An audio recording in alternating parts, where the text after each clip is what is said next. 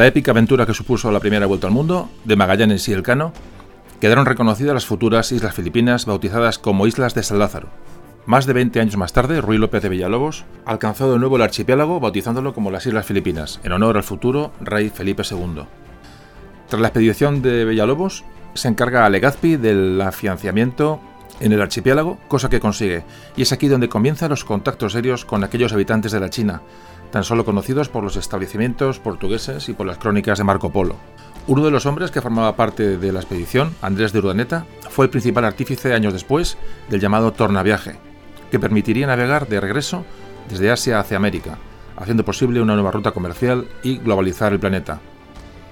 En resumen, apenas unas décadas después de haber descubierto los territorios que más tarde se identificarían como un nuevo mundo, eh, América, el imperio hispano se encontraba frente a otro ente desconocido, China. Hoy volvemos al Pacífico para hablar de los contactos con China, de los planes para su conquista y de la apertura de la nueva ruta comercial del Galeón de Manila, con el tremendo impacto que supuso para aquella sociedad del siglo XVI.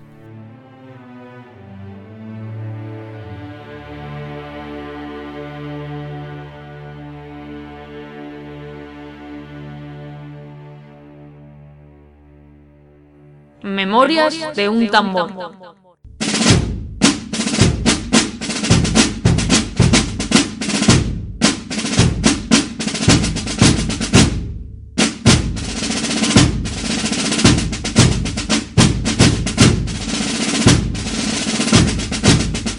Hola amigos, ¿cómo estáis? Bienvenidos a este nuevo episodio de la Historia de España. Bueno, eh, a partir de este episodio número 49 ya no va a haber entradillas, eh, las que hacía antes, es decir, eh, bueno, se va a cambiar por una especie bueno, de boletín, una grabación que haré que se emitirá fuera del contenido de los audios. Simplemente lo quería hacer saber. Bueno, antes de empezar, recomendaros que, por favor, si no habéis escuchado, y si lo habéis escuchado, pues también sería interesante que volvierais a escuchar la primera vuelta al mundo y sobre todo el, audio del Pacífico, el Pacífico del agua español. Y este episodio de Galeón pues va a cerrar, eh, aunque volveremos al Pacífico seguro, porque evidentemente hay muchos temas que tratar todavía, pero de manera general, con el Galeón de Manila vamos a cerrar un poquito la, bueno, pues lo que es la presencia española en el Océano Pacífico. Ya digo, todo sería muy interesante que, bueno, que refrescaréis alguna cosilla, en fin, si os apetece yo lo recomiendo que lo hagáis para entender todo esto un poquito mejor. Bueno, empezamos. Introducción. ¿Dónde estamos? Estamos, nos vamos directamente al año 1492, año que, como todo el mundo sabe, se descubre el nuevo continente, América. ¿Qué ocurre? Muy poquito después se eh, produce el Tratado de Tordesillas, 1494, donde España y Portugal, eh, que tienen intereses eh, contrapuestos y conflictos en cuanto bueno, a, los, a, los, a las exploraciones y a los conocimientos y a las conquistas que se iban produciendo en aquellos, bueno, aquellos años tremendos, bueno, pues hay que, hay que mm, pactar. Y entonces, como ya comentábamos en otros audios, se traza una línea que separa, digo, los intereses eh, portugueses y españoles eh, a, uno y otro lado eh, del Atlántico. Entonces, en ese momento, cuando se elabora el Tratado de Tordesillas, nadie sabía con total seguridad que la Tierra fuera redonda. bueno, esto era así.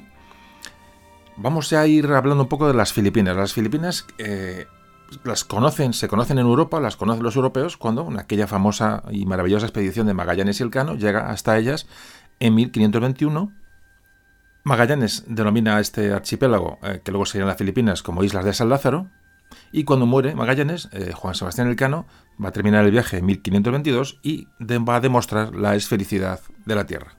Años más tarde, 1529, Tratado de Zaragoza. ¿Qué se dilucida en el Tratado de Zaragoza? Bueno, aquí los eh, españoles renuncian a, bueno, a sus intereses en las famosas Molucas, que también hablamos en aquellos audios, y van a aceptar una línea divisoria a unos pocos grados al este de las islas eh, de las Molucas, lo que dejaba a, las islas, a estas islas Molucas bajo control portugués y todo lo que fuera al este sería para la corona española.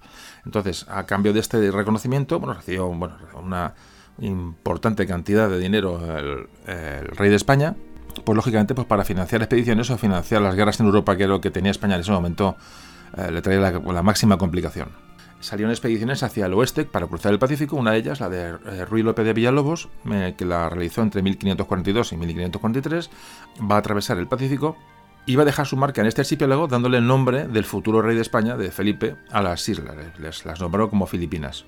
Hay que decir que Felipe II va a reinar a partir de 1556, por dar alguna fecha e irnos situando. Y estamos en pleno siglo XVI. Uno de los hombres que viajaba en aquella flota de Villalobos, casualmente, era Andrés de Urdaneta, el famoso Andrés de Urdaneta, del que ya hablamos y, de que hoy y del que volveremos a hablar. Cuando regresa a México, Urdaneta, bueno, pues informa al virrey de lo que había visto, de lo que había estudiado. entonces, bueno, propone, se propone una nueva expedición hacia las Filipinas. Esta expedición se le va a encargar a López de Legazpi.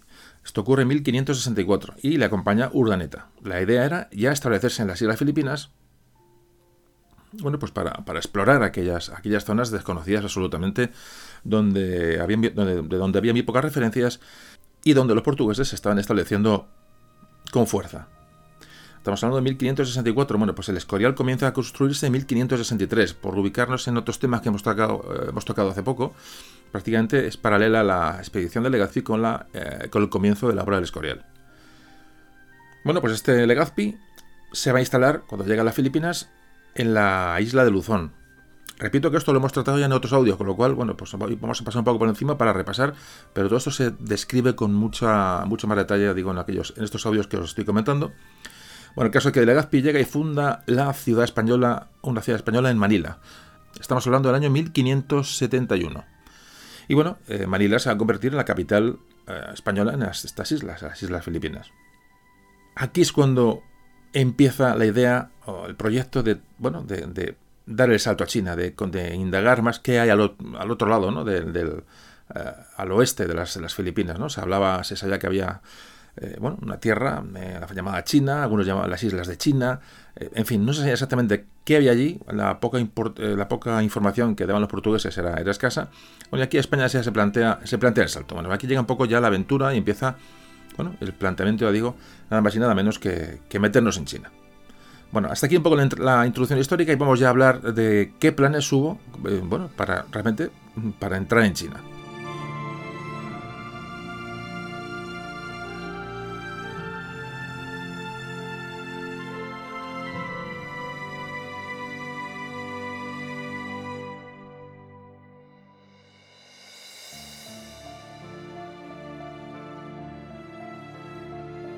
Bueno, vamos a hablar de los planes que España eh, preparó para China. De hecho, se planteó la conquista de China. Aquí ya no había, no había límites. Bueno, antes de la revolución, que, de la que ahora hablaremos, que supuso el galeón de Manila, tenemos que hablar de estos planes eh, con China. Y antes aclarar que nadie tenía ni la más remota idea de, de, ya digo, salvo esa información escasa que daban los portugueses, nadie tenía ni la más remota idea de lo que era China se sabía que había algo allí, se sabía de los viajes de Marco Polo, decir, pero la, ignorancia era prácticamente absoluta. Legazpi escribe a Felipe II muy pronto para eh, proponerle una construcción de seis galeras que debían de recorrer la costa de China. Muy pronto un agustino iba a escribir sobre China. Dice, para conquistar una tierra tan grande y de tanta gente es necesario tener cerca el socorro y la acogida para cualquier caso, aunque según me he informado, la gente de China no es nada belicosa. Estas frases de este Agustino es una, de una carta al rey en julio de 1569. O sea, muy pronto empiezan a, bueno, a hacerse mm, conjeturas sobre, sobre qué hay allí y qué se puede sacar en claro de, bueno, de, aquella, de aquella nueva tierra. Años más tarde, Legazpi vuelve a escribir al rey para decirle, textualmente le dice que mediante Dios fácilmente y no con mucha gente serán sujetados. Es decir, ya hay una em, idea de los españoles, bueno, pues que aquello puede ser sencillo. Es decir, bueno, aquellas tierras, los, chinos eran gente, parecía una gente pacífica, una gente tranquila. Entonces, la sensación de los españoles es que aquello bueno, se puede, se puede em, someter con relativa facilidad, como de hecho había pasado en, bueno, con los mexicas en México, con Hernán Cortés, otro podcast que hemos eh, tratado hace poco.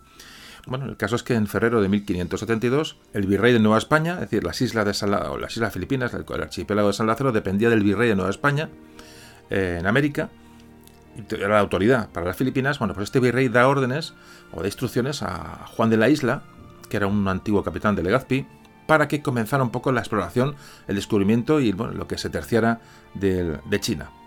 Se le proporcionaron tres, tres buenos barcos. En ese momento hay que pensar que Felipe II la batalla de Lepanto había sido en 1571, es decir, estamos hablando, fijaos qué periodo histórico tan importante.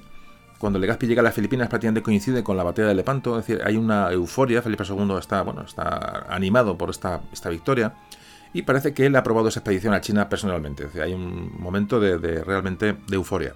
Estas instrucciones que da Felipe II a Juan de la Isla no solamente aprueban un viaje de exploración, sino también la conquista.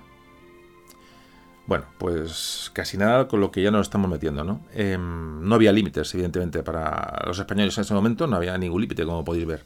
Aparte, bueno, aparte por desconocimiento geográfico, evidentemente, era una de las, de las eh, cuestiones que hacían que fueran tan, eh, tan optimistas, pero era el espíritu que había en, aquel momento. De hecho, hay una carta que envía eh, un escribano que había en la gobernación de Manila, se llama Hernando Riquel. Bueno, pues manda una carta a la corte diciendo que China podría conquistarse con menos de 60 buenos soldados. Fijaos ya los sobrados que, estaba aquí ya el personal. Eso es absolutamente fantástico. Llega un tío dice que se podía conquistar China con menos de 60 buenos soldados. Bueno, realmente Hernán Cortés había hecho una cosa parecida con un poco más. Es decir, tampoco era un... Es que lo de Hernán Cortés también bien mirado es un auténtico milagro, ¿no? Y bueno, esta gente sabía lo que, lo que ha hecho Cortés y bueno, ¿y por qué no? En China, ¿qué era China? Tampoco se sabía, ¿no? Evidentemente lo que había detrás. Bueno, el caso es que ese mismo año, Guido de la Bezaris, que era gobernador de Filipinas, cuando murió, bueno, cuando muere Legazpi, le sucede este Guido de la Bezaris, comunica al Consejo de Indias que hay, bueno, que hay posibilidades de, esa conquista española de estas nuevas tierras, ¿no? al oeste de, las Filipinas, de, China. Y textualmente comunica al Consejo de Indias. Dice, espero en Dios que por este principio ha de ensanchar y ampliar vuestra majestad sus reinos y señoríos en gran número, trayendo el verdadero conocimiento de la santa fe católica a tanta gente bárbara y ciega. Bueno, estamos ya, estamos embalados, como veis, aquí ya, bueno, está la gente que lo de China parece, parece pan comido. De hecho, bueno, una invasión de China ya empezó a, tomar eh, bueno, pisos de, realismo, sobre todo cuando el virrey de Nueva España pues empieza a planteárselo. Nombró a Juan Pablo de Carrión, otro lugarteniente de Legazpi, que ya conocía las, las Molucas, y este Carrión eh, iba a ser el siguiente bueno, encargado de llevar este, este proyecto a, cabo. Decía Carrión, estas islas, hablando de China, fijaos, se creían que eran, que eran islas, dice, estas islas muy abastecidas de todo género de bastimentos, muy ricas y grandes. Es decir, pensaban que eran unas islas. Fijaos el desconocimiento tan absoluto, ¿no? Y este, este hombre, Juan Pablo de Carrión, bueno, pues eh, propone armar varios galeones pues, para, para conquistar China, directamente. ¿Qué pasaba mientras en la corte de Madrid, mientras estos planes estaban un poco gestando, sobre todo en el virreinato de Nueva España, bueno, y los pocos adelantados que llegaron, que estaban en, aquellas islas, ¿no? Hay que imaginarse la, las distancias, es decir, que estamos hablando de unos temas Vamos, venga, vamos de Nueva España a, Filipinas. Había, muy pocas expediciones, como vimos en el programa de, Pacífico con las Molucas. Es decir, había mucha dificultad en llegar. Bueno, y por supuesto volvernos no se podía en ese momento hasta que, hasta que Urdaneta no encontró el viaje, el camino de vuelta de Asia a América. Eran, eran, eran empresas absolutamente casi imposibles. Muy poca gente, muy pocos medios y, bueno, y, hablamos de conquistar China. Bueno, es realmente es, increíble. El, os decía que Sí, que, Felipe II, cuando recibe todas estas, estas presiones, estas informaciones sobre China, si decidirse o no ir para allá, realmente su problema estaba en Europa con la rebelión en los Países Bajos, que era paralela a, todos estos, eh, estos proyectos, ¿no? Mientras los chinos ofrecieron a los españoles que, establecer un pequeño enclave comercial en la costa, como tenían los portugueses en Macao, al estilo portugués, y hay un intento de esto, eh, se manda una serie de frailes agustinos con una pequeña unidad de soldados que intentan establecer, digo, este, este punto comercial en la costa china. El caso es que partieron por distintas eh, vicisitudes esta flota eh, deja allí a los, a religiosos y parece que los soldados regresan a Manila no, no cuaja la idea de crear un punto comercial de momento en la, costa china. Era, era todo demasiado precipitado, si, si, se puede ver así. ¿no? Bueno, el caso es que el gobernador de Manila, en 1576, escribe al rey Felipe II para ya comunicarle que había hecho un plan para someter a China. Ahí, ahora ya le pedía, ya no eran 60 soldados, como decía el otro de antes, ya pedía 6.000 arcabuceros y piqueros. Bueno, 6.000, evidentemente, es una cifra ridícula, sabiendo lo que era China, lo que es China, lo que sabemos hoy, pero bueno, ya el número va creciendo. Eh, este Sande decía que, lo más, que lo más eh, oportuno sería conquistar una provincia china y convencer a la población, bueno, que los españoles eran sus libertadores, en fin, un poco, pues, ese, bueno, tejemaneje político, ¿no?, con los, con los conquistadores para intentar coger alianzas, ya digo, al estilo de al estilo de Cortés, que era un ejemplo que estaban siguiendo en China, evidentemente, todos estos exploradores, conquistadores o descubridores, como cada uno le quiere llamar. Entonces el plan era eh, buscar colaboradores chinos allí y eh, bueno, empezar a dominar otras provincias con unas fuerzas militares, bueno, realmente, realmente mínimas, como estamos viendo. Ya se está empezando a, bueno, a tomar la idea o a pensar la idea de reclutar hombres en América Central y enviarlos a las Filipinas en galeras para dar el salto al continente, a China, que el continente lo sabemos nosotros, pero aquella gente no sabía que era un continente, es decir, aquella gente pensaba que era incluso unas islas, no, había nada claro sobre qué había en, aquellas costas. ¿Qué pasó? Bueno, pues que el Consejo de Indias, que parece que eran un poco más, más cabales, tenía algún tipo de información extra, eh, decían que aquello, cuidado, porque sabían, o se les había llegado información, que China tenía 5 millones de hombres bien armados. Así que eso de ir a conquistarlo con, con 6.000, que cuidadito, bueno, y menos con 60, claro. Es decir, que había alguien que puso un punto de cordura en todo esto y dijo, ¿dónde vais? Que, os estáis lanzando a, no, se sabe dónde, ¿no? Al vacío. De hecho, ahora ya el rey también duda de todo esto. Es decir, cuando ya alguien le dice, cuidado, que esto, no es tan fácil, eh, se empieza a tomar, ya digo, a recibir informaciones, a hacer estudios, y dice, cuidado, que lo que estamos hablando no es una empresa que se puede hacer con cuatro, con cuatro soldados. Y el rey, Felipe II, dice textualmente, dice, en cuanto a conquistar China, que os parece se debía hacer desde luego, acá ha parecido que por ahora no conviene tratar de ello. Esto lo escribe Felipe II de puño y letra. Esto se lo escribe al gobernador de Filipinas. Ya el plan belicoso empieza a, bueno, a analizarlo de otra manera y ya propone mandar regalos o intercambiar regalos con el emperador, de, eh, el emperador chino en Pekín. Es decir, ya como veis el conocimiento se va, avanzando en estos años y bueno, ya digo, pasamos de, de 60 soldados a, bueno, a parar, parar las máquinas y decir, bueno, vamos, a, vamos a, hacer un intercambio amistoso con el emperador chino, como es lógico y normal.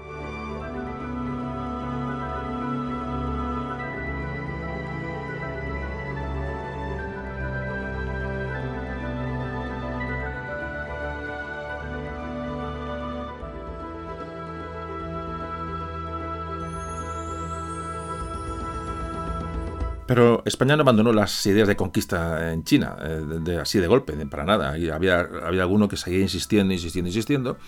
Y, bueno, eh, tal Alonso Sánchez, un jesuita, volvió a introducir otra vez la, bueno, la idea de, meterse en China. Ya hablamos de 1582, ya, ya avanzado el siglo XVI. No se desecha la empresa de, conquistar o entrar en China. Este jesuita va, viaja a China, un poco explora aquella zona y cuando vuelve a Manila dice que que era imposible predicar allí el Evangelio sin un apoyo militar. Es decir, habla que en China eh, eh, hace falta ya una fuerza, es decir, aquello, aquello no, va a ser, no va a ser sencillo. Y dice que este jesuita dice que evidentemente que, que había que hacer algo, porque la idea era predicar, predicar, predicar, y entonces eh, ya comenta que sus predecesores habían sido demasiado optimistas sobre la cantidad de soldados que harían falta para, bueno, para, para intentar tomar posiciones en China. Bueno, esto se, repito, se fue más o menos eh, gestando. Hablamos de la década de los 80 del, año, del siglo XVI, entre 1580 y 1585, más o menos. Esto ocurre, estas ideas de, volver a China. El obispo de, el obispo de Manila, eh, Domingo de Salazar, que era dominico, eh, de acuerdo con el gobernador entonces, tal Diego, Diego Ronquillo, bueno, coinciden en que con 8.000 hombres y 12 galeones pueden ser suficientes para, para entrar en China. Siguen utilizando el ejemplo de, el ejemplo de Cortés en México y de Pizarro con los incas. Es decir, es, un poco lo que ellos tienen como referencia. Así que en 1583 se por fin se reúne una junta en Manila para debatir sobre lo que llamaron la empresa de China. Ya se van a tomar una serie de decisiones. Había muchas discrepancias ¿no? sobre, bueno, sobre cómo hacerlo, cómo no hacerlo. Eh, buscar, digamos, una legitimidad ¿no? de, aquella, de aquella conquista en temas religiosos. Es decir, porque igual que se hizo en América, había que buscar una excusa, eh, había que pedir permiso al Papa. Es decir, todos era el mismo proceso que se hizo en América, pero ahora mismo en China. Fijaos lo que estamos hablando y esto es bastante, bastante desconocido. Bueno, el caso es que el gobernador de, Manila escribe que, que la empresa de conquistar China podía presentar poca dificultad. Esto, esto es textual. Y al final propone que se recluten unos 8.000 soldados. ¿Qué ocurre en ese momento? Bueno, en ese momento eh, que estamos hablando se produce la que también hemos hablado en varios audios, la anexión de Portugal a España. Es decir, eh, Portugal pasa a ser eh, parte del Imperio Hispánico con Felipe II. Y entonces aquí empieza ya hay un conflicto de intereses. Una cosa que estén, bueno, que se ha, absorbido Portugal y otra cosa que los portugueses, pues posiblemente tengan su propia manera de ver las cosas. Entonces, ya entrar en China, ya entramos en conflicto con los portugueses. Em, podía en fin, sobre todo los jesuitas portugueses, piensan que pueden un daño fuerte al comercio portugués. Los portugueses que tenían mucho más experiencia en Oriente que los españoles, Y entonces empieza a haber un distanciamiento con, bueno, con las, tesis, digamos, que, de, ir a China con las, los intereses de Portugal. Esto es muy importante a la hora de lo que ahora vamos a ver, es decir, un poco lo que será un poco el freno a la expansión militar en, en las costas chinas. Aún así, eh, desde Manila ya bueno, se sigue intentando fraguar esta, esta composición de este ejército que va a cruzar eh, hacia las costas chinas. Ya se habla de 10.000 hombres, es decir, los procesos, como veis, de, Esto sería muy largo de contar, vamos a estar viendo por encima porque sería, ya digo, muy... Si nos detenemos en detalles es, un poco, ser un poco largo, pero que veáis un poco la línea, es decir, se habló hasta que buscar traer soldados vascos, que eran, bueno, los que eran preferibles. Es decir, eh, se habla de mm, reunir a unos 6.000 japoneses y esclavos, africanos para ayudar a este ejército, digamos, que iba a ir a, China. Es decir, y sobre todo se busca dinero para sobornar a los mandarines chinos a la hora de llegar allí y, buscar aliados. Es decir, el plan está absolutamente ya concebido. De hecho, no solamente se habla de esto, sino se habla de qué cargos se iban a dar en China una vez que se llegara allí. Es decir, quién iba a ser juez, que, quién iba a ser marqués, duques, qué virrey había que nombrar en China. Es decir, ya está todo preparado. A ver, hay gente ya candidata a ser virrey de China. Eh, y ya digo, repito, es bastante poco conocido. Por supuesto, las políticas que se pensaban realizar allí eran como se hizo en América como se hizo en Filipinas, de mestizaje, es decir, no, no se iba a poner ningún, ninguna traba al mestizaje con los chinos, de hecho, en escritos de estas gentes que entonces estaban organizando la, conquista de China, porque ya estaban dispuestos a dar el salto, se decía que las chinas, textualmente decían, las chinas eran serias, honestas, retiradas y fieles y honorables súbditas de sus maridos, y normalmente de gran gracia, belleza y discreción. Es decir, pensando ya en el mestizaje, ya se empieza a describir con qué se van a encontrar allí los españoles cuando, cuando lleguen, y hablan y definen así a las mujeres chinas empiezan a llegar a Manila soldados voluntarios de que venían, bueno, fijaros, cuando digamos que llegan, repito, cuando decimos que llegan a Manila voluntarios, que venían de Nueva España, incluso de Cuba, hablamos de viajes de que eran, aunque el viaje desde Nueva España hasta las Filipinas era más sencillo, pero eran viajes que, podían durar perfectamente 3, 4 meses y la gente se jugaba la vida, es decir, para llegar a Filipinas y buscar, bueno, realmente buscaban pues, pues lo que siempre hemos, hemos dicho, si buscaban pues pues dinero, éxito, riqueza y, bueno, y un ascenso social y un ascenso eh, económico. Eso es lo que buscaba la gente, evidentemente, y, movía a la gente hacia, este caso, hasta Filipinas. Es una auténtica barbaridad, digo, esta parte de la historia que es realmente desconocida y es, y es fantástica, porque realmente lo que puede hacer el hombre ¿no? en un momento determinado y el riesgo que pone en vidas y exponen todo, bueno, pues, pues digo, pues es el legítimo deseo de ascenso y de, y de mejora como, como no puede ser de otra manera. Bueno, hay un, procurador en Filipinas que se entrevista con el rey Felipe II, ya un poco para centrar la cuestión, del, ya digo, del, salto a China. Se llama un comité en Manila, pero que al final que falla. Es decir, ya estamos hablando ya de 1588, 1589. Hay un choque ya claro con los intereses portugueses. Es decir, Felipe II no quiere chocar con los intereses de, bueno, del, reino, del reino de Portugal, que ahora pertenece a la corona española y se produce el, hecho que va a tirar para el un poquito con, con estos planes en China, y es la derrota de la grande y felicísima armada en 1588, en el, en el Canal de la Mancha. Eh, esto acaba realmente con el proyecto chino, es decir, eh, Felipe II mm, vuelve la cara otra vez a Europa, es decir, va, eh, va a buscar aunar todos los medios para dedicarlos a Europa y decide entre esto y el, problema con los intereses portugueses y por supuesto la, ignorancia de aquellas tierras y un poquito el miedo a ver dónde nos, íbamos a meter, la decisión de Felipe II en este momento es abrir eh, cauces, abrir canales comerciales con China. Con ese que ya se empezaba a ver como un gigante, es decir, ya, no se veía tan sencillo nada, sino que bueno, empezaba a verse posibilidades de, bueno, de, una, de una colaboración y de un, comercio eh, pues muy fructífero para España. Aquí, digamos, se, se, para, las máquinas. Eh, ya digo que, esto ocurre ya a finales de la década de los 80 del siglo XVI. Y aunque nunca se abandonó la, idea de, una expedición a China, realmente, pero Felipe II no vio clara la empresa, dio prioridades, ya digo, dio prioridades a, la, Europa y sobre todo no quiso meterse en conflicto con Portugal. Así que seguimos con, bueno, la siguiente fase que va a ser este inicio de comercio con China que es, que es apasionante. Seguimos enseguida.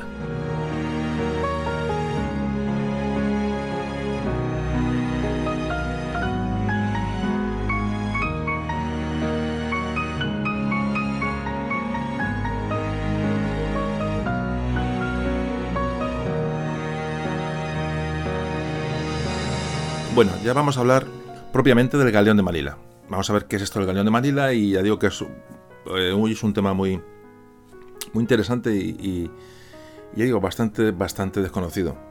Si nos retrotraemos a la primera vuelta al mundo, bueno, cuando Magallanes y Elcano alcanzar por primera vez las Filipinas, esto es 1521. Eh, Oriente se conoce, las Filipinas, se conoce las costas de China, es decir, en este viaje, pero realmente el asentamiento de España en Oriente solo se puede realizar si se consigue un camino de regreso desde Asia a América.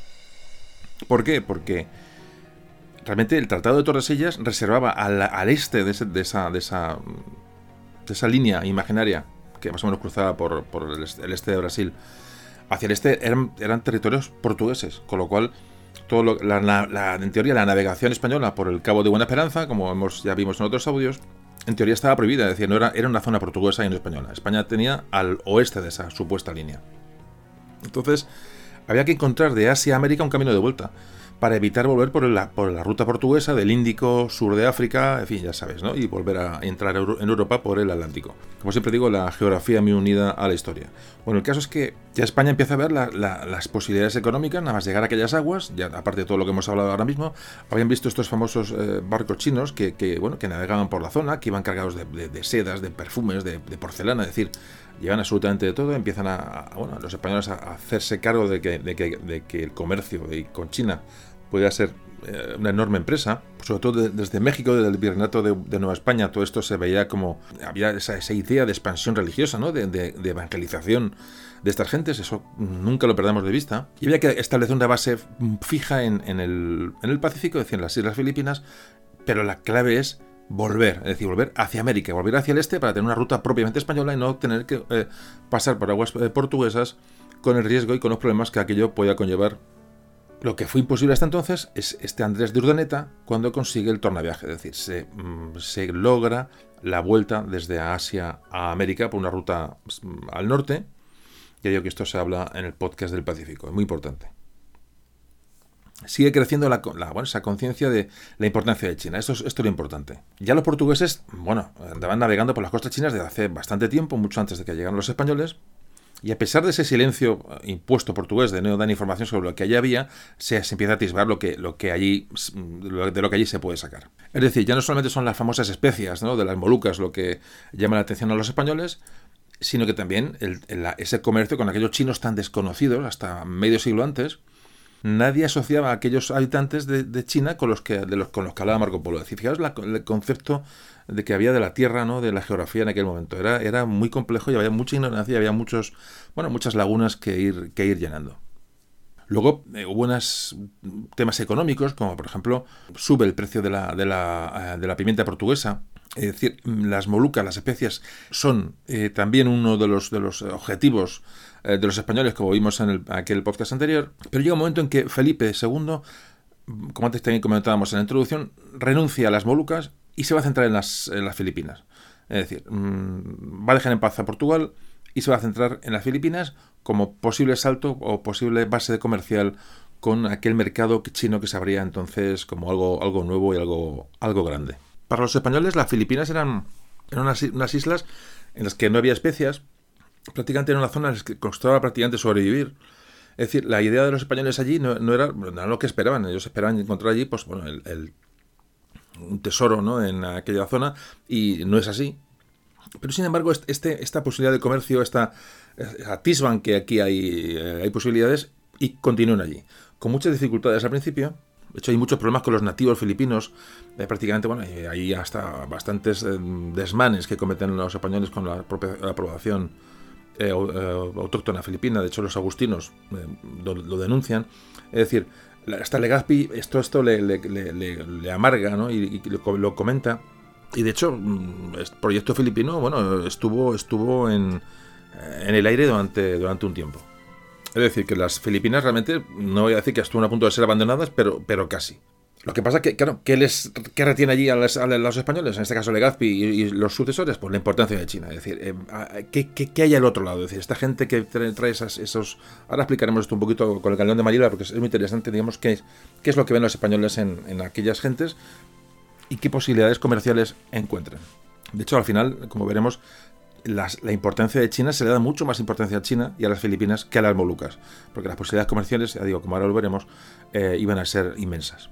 Entonces ya eh, Legazpi ya dice, vamos a ver, le dice, le manda una carta al rey y le dice, vamos a ver, eh, estamos aquí, aquí no hay mucho que tal, pero si queremos intentar un comercio con China y bueno, explorar qué tenemos que ver con ellos, qué, qué podemos conseguir, hay que trasladar la base de, de las islas a la isla de Luzón, es decir, la isla norte y la bahía, concretamente la bahía de Manila. Ya tienen contactos con comerciantes, los primeros comerciantes chinos, empiezan a proporcionar materias primas a, Manila, es decir, para, para, empezar a construir lo que sea la capital española en, las Filipinas.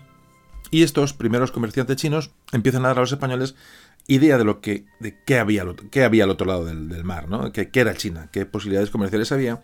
Se empiezan a establecer pequeños tratados de geografía sobre las costas chinas, sobre qué se... Es decir, se manda información eh, geográfica ya a la península sobre, sobre China. Como te comentábamos, en el año 1571 se hace de Manila la capital, ya digo, de las, de las Filipinas, y en muy poco tiempo empieza a, verse claramente que el comercio con China va a ser, va a ser el futuro, de hecho, y, de hecho es el presente. Y fijaos, ya es en el año 1575, cinco años después de la, fundación de Manila, es cuando geógrafos, en gran parte eh, frailes, eh, religiosos, ya alguien dice que identifica China con lo que Marco Polo llamaba Catay. Es decir, fijaos que Marco Polo estuvo en China a finales del siglo XIII. Y estamos hablando finales del siglo XVI. Es decir, Marco Polo estuvo tres siglos antes, tres, siglos. O sea, eh, tres siglos. Son, como todo el mundo sabe, 300 años. Bueno, pues 300 años después de que, Marco, Polo estuviera en China, se identifica aquellas tierras con lo que se acaba de descubrir, es decir, en el año 1575. En el año 1575. Fijaos lo, que es, claro, nos parecen cosas obvias. bueno, estamos en China, no, no sabían dónde estaban, no sabían nada. Se sabía que la Tierra era redonda hacía nada, hacía unos años. Eh, es una época de descubrimientos geográficos y, y, de, una, importancia para la humanidad tremendo. Estamos, hoy lo vemos todo muy sencillo, pero siempre me gusta hacer hincapié en esto porque aquellas gentes que iban a, las Filipinas realmente no sabían dónde iban, o sea, no sabían dónde estaban. Hablaban de China como algo, bueno, algo casi imaginario, ¿no? Bueno, pues ya empieza la cosa a sentarse, ya se empieza a identificar China con, una localización geográfica concreta, se empieza a ver las posibilidades comerciales, es decir, y aquí empieza ya a fraguarse la ciudad de Manila como capital, como eh, punta de lanza de la monarquía hispánica, del imperio español, ¿no? En, aquella zona tan, tan, al, oeste. Cuando se, se empieza a edificar Manila, Nadie se imagina lo que aquello va a ser en pocos años. Nadie se lo imagina. Es decir, nadie se imagina que va a ser el, punto de enlace nada más y nada menos que entre Asia y América. Que es dicho así de una manera sencilla parece mm, algo simple, pero si lo pensáis bien es, lo que bueno lo que luego llegó a ser un poco ya cerrar la, globalización del mundo realmente, ¿no? Cuando se cierra el comercio entre Asia y América. Bueno, pues ¿cuáles son los factores más importantes de este comercio con China? Fijaos que esto es muy interesante y muy importante. Pues fue lo primero que lleva al, bueno, al, comercio entre los españoles y los chinos es el sistema monetario que tiene China. Fijaos que China, hace ya siglos, muchos siglos, como 5 o 6 siglos, más o menos sobre el año 1000, cuando en España estaba prácticamente estábamos en la frontera del Duero con, con los primeros condes de Castilla, bueno, pues eh, en, sobre esos años en China ya hubo una expansión comercial tremenda eh, que conectó a China con todos los países grandes de Asia y sobre todo del mar Índico. Es decir, eh, China era una potencia muy adelantada para su época, muy moderna, una economía muy moderna, con una gran producción agrícola, con una gran producción artesanal.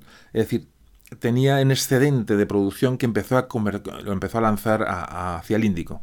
China era una gran potencia empezaron, fijaos, eh, llegó a ser tan complejo este, tan grande este, este boom económico de China que llegó a implantar su, el primer papel moneda de la historia de la humanidad, ¿vale? En China. Hablamos de estos ah, siglo X, siglo XI.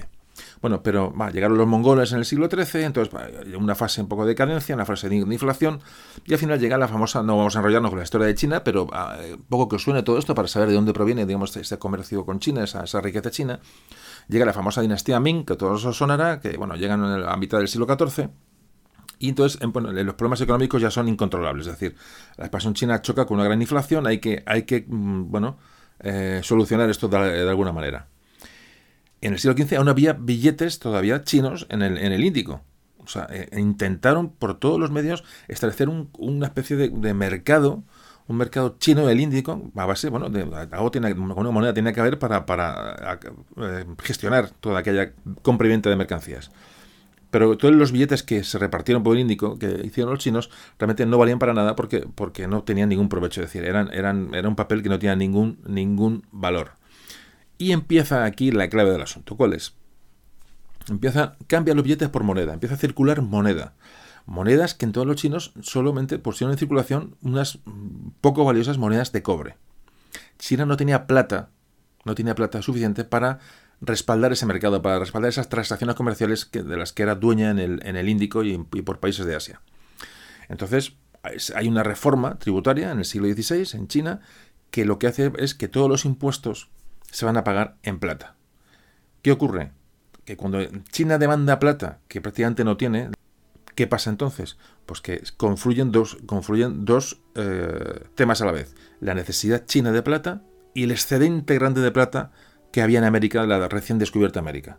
Fijaos que hay, que confluencia de dos factores que van a unir y van a interesar eh, comercialmente a estas dos grandes potencias, como pueden ser China y España en aquellos momentos. Estamos hablando del eh, final del siglo XVI. Fijaos qué interesante la, que estamos hablando y la confluencia de intereses que en estos momentos se, bueno, que bueno, pues todo esto que estamos hablando, que es muy importante, fijaos lo que estamos hablando, de que China, ese gran, ese gran eh, monstruo, eh, de, demanda plata y España resulta que ahora mismo le sobra plata. Es decir, hay mandar plata a la península para financiar las guerras en Flandes, etcétera, etcétera, etcétera. Pero gran parte de esa plata, como ahora vamos a hablar, eh, se va a quedar en Filipinas, eh, va a llegar desde México o de Nueva España a, a Filipinas para, eh, bueno, para crear este intercambio comercial con China.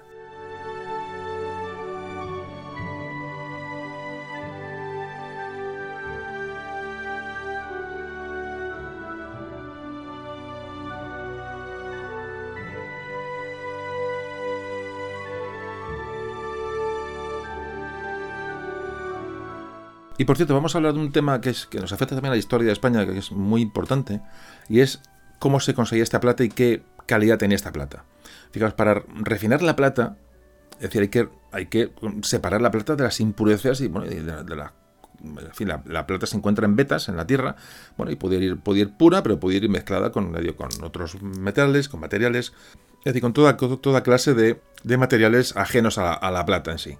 Entonces, lo que se hacía en un principio en América era, cuando se conseguía la plata, era siempre se eh, crearon unos grandes hornos para fundir la plata. Es decir, primero no conseguían mucha temperatura, luego causaban, causaban deforestación de las zonas y la plata encima que se conseguía era de poca calidad, porque la fundición no era a la temperatura oportuna, es decir, mucha plata pero de baja calidad.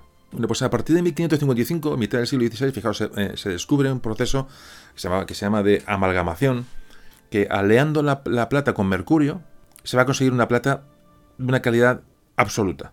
Bueno, pues se coge la plata en bruto y se le echa mercurio. Mercurio, sal, es decir, bueno, no vamos a entrar poco en detalles, pero ¿qué ocurre? El mercurio tiene la propiedad de buscar la plata, es decir, de unirse a la plata, de amalgamarse con la plata. Una vez que el mercurio, digamos, se amalgamaba con la plata, es decir, era el mercurio el encargado de sacar la plata de esa, de esa mezcla eh, con impurezas, una vez que se conseguía esa, esa amalgama, se lavaba, y quedaba mercurio y plata puro, es decir, sin más. Bueno, pues aquí entonces se calentaba, se evaporaba el mercurio y quedaba la plata pura, sin impurezas. Esa plata luego se fundía en lingotes y ya tenemos una plata de máxima calidad porque era plata pura. Entonces, la producción de plata se va a multiplicar por 7 entre 1572 y 1592. En estos 20 años se multiplica por 7, ojo lo que estamos diciendo, con el descubrimiento de este tema del mercurio. ¿Por qué? Porque España en ese momento, en España, había y hay la mina más importante de mercurio del mundo, que es la mina de Almadén. Había otra, otra mina de mercurio en Perú, pero la mayoría de la plata se conseguía con, eh, con el mercurio que se extraía de, de, la mina de Almadén. Claro, esto por, supuesto producía más rapidez en la producción de plata y plata mucho más, de mucha más calidad. Fijaos lo importante que es esto. Almadén es clave en el desarrollo del Imperio Español. También es algo muy, muy desconocido, pero toda la plata que financió tantas y tantas cosas, el comercio con China, los, las, las, los, bueno, los ejércitos españoles en Flandes, y todos los proyectos del Imperio Español son financiados eh, gracias a la plata, a la pureza de la plata que se consiguió con el mercurio de Almadén, un pueblo de Ciudad Real. Fijaos que se estima que Almadén, la mina de Almadén, ha producido aproximadamente la tercera parte del mercurio consumido por la humanidad en toda su historia. La tercera parte ha salido, ha salido de Almadén, el mercurio de Almadén. Así que nada, os, invito a, bueno, a, leer sobre esto, sobre almadén, sobre el mercurio. Es muy interesante el tema. Yo lo, lo, hemos tocado por encima, pero es una parte muy interesante y ya digo que cómo es posible bueno, que un pueblo, que una mina sea importante el desarrollo de un imperio. Bueno, pues en este caso ocurre. Fijaos que entre 1500, el año 1500 y el año 1800, en estos tres siglos, eh, principios del 16 y, principios del 19, la América hispana produjo más del 80% de toda la plata del mundo. Y las flotas, bueno, se llevaban hacia Sevilla más o menos dos tercios de esta plata que se extraía en América y un tercio de esa plata iba a encontrar el camino hacia China. Manila era el punto de contacto entre estos dos mm, sistemas. Ya digo que se iban a complementar, como antes comentábamos, bueno, la ausencia de plata de China y bueno, y el excedente de plata del Imperio Español y bueno, y la, demanda de otros productos que ahora iremos viendo. Porque digamos el tercer factor que, bueno que va a jugar en este en este comercio que ahora digo que vamos a hablar ahora detenidamente es bueno, el, enorme sistema productivo chino que antes ya hemos adelantado, es decir, era, era un sistema productivo de lo más moderno que había en el mundo en ese momento. Distribuía todo tipo de productos, conocían ya la producción en cadena desde hacía muchísimos, eh, desde hacía siglos conocían los chinos la producción en cadena. Eh, había los talleres del imperio, bueno, confeccionaban miles y miles y miles de piezas de seda que, bueno, que llenaron pues todos los mercados de todas las rutas de Asia, toda la ruta del Índico. La cerámica, por supuesto, igual encontrabas cerámica china en cualquier lugar del Índico, ya en torno al año 1000, estamos hablando de, muy antiguo. Esto rompe un poco con esa imagen de esa China aislada, ¿no? Que siempre, que siempre se tiene de ella. Bueno, pues Digo que, que antes de que esa cerámica llegara a América desde China, ¿no? con el galeón de Manila, que repito, ahora veremos, eh, ya esa cerámica china ya había, bueno, había inundado todos los mercados eh, asiáticos desde hacía muchísimo tiempo. Así que, resumiendo, la Fundación de Manila va a conectar estos dos mundos, estas dos potencias, y va a poner a, a disposición de España, de una manera, bueno, pues prácticamente casual, este nuevo y enorme mercado que era China.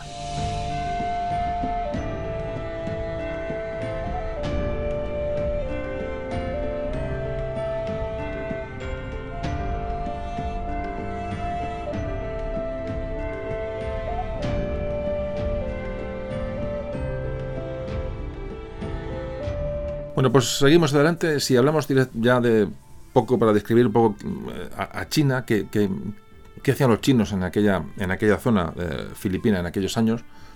Hay que decir que China estaba en ese momento bajo la, dinastía Ming, eh, que, y esta dinastía había creado una serie de, pautas, una serie de, normas para negociar con, con, otros países. Es decir, todos los países que quisieran negociar con China tenían que rendir un tributo a China y, por supuesto, reconocer su soberanía. Era una parte fundamental y si no estaban controlados estos, este comercio tributario por, por la dinastía china, estaba prohibido. Es decir, aparte de esas misiones controladas que rendían tributo al imperio chino, lo demás estaba, el, cualquier comercio con extranjeros estaba prohibido, era ilegal. Los chinos no podían navegar hacia, hacia ultramar, es decir, hacia, hacia su ultramar, en este caso hacia Filipinas, o en teoría, por supuesto. Y los extranjeros no, podían, no podrían entrar en China, te digo, si no formaban parte de esta misión tributaria. Así que bueno, porque hicieron los chinos? Adaptaron estas normas y evidentemente empezaron a incumplirlas y a saltárselas. Surgieron barrios chinos, bueno, prácticamente por toda, por toda Asia, pero sobre todo en Manila surge rápidamente un barrio chino ante la posibilidad de, comercio. Y en Manila, bueno, experimenta, y las Filipinas en general, bueno, experimentan un, bueno, una, una, explosión ¿no? comercial a pesar de que China prohibiera el, comercio con el exterior y penalizara a los chinos que se establecieran en el extranjero. las trabas de China, en teoría, eran, enormes, pero todo esto se iba a saltar. Hacia 1572, prácticamente nada más llegar, eh, fundarse la ciudad de Manila, en Filipinas, ya empiezan a llegar chinos allí para ver, bueno, a ver para tantear el mercado. Es decir, esta gente que viene nueva, ya conocían a los portugueses, los españoles conocían un poco de oídas o de vista, y bueno, a ver qué esta gente que trae. Pero claro, enseguida se dan cuenta que, los españoles eh, y su plata tenían una capacidad, un poder adquisitivo enorme que hasta ahora pues no, conocían, ya digo, sobre todo eh, gracias a esa, llegada de plata. Sin embargo, para los españoles todo les salía muy barato.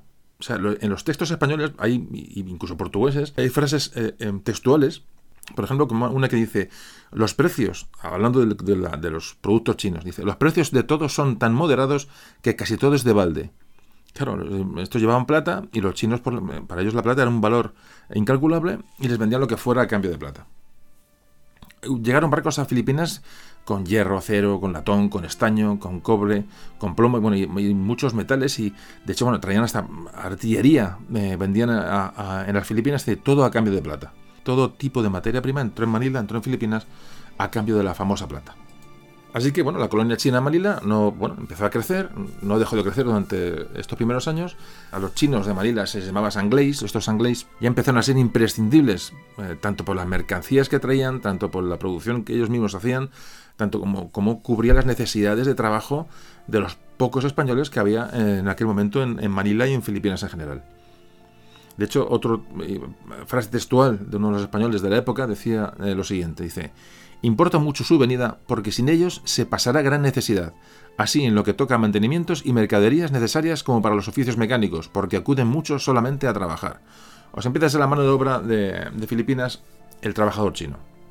Décadas después ya los, se empezaron a fundir en, Manila los, no solamente los cañones que se fabricaban para defender las Filipinas, sino que se exportaban o se vendían piezas de artillería ya a los fuertes españoles en Nueva España.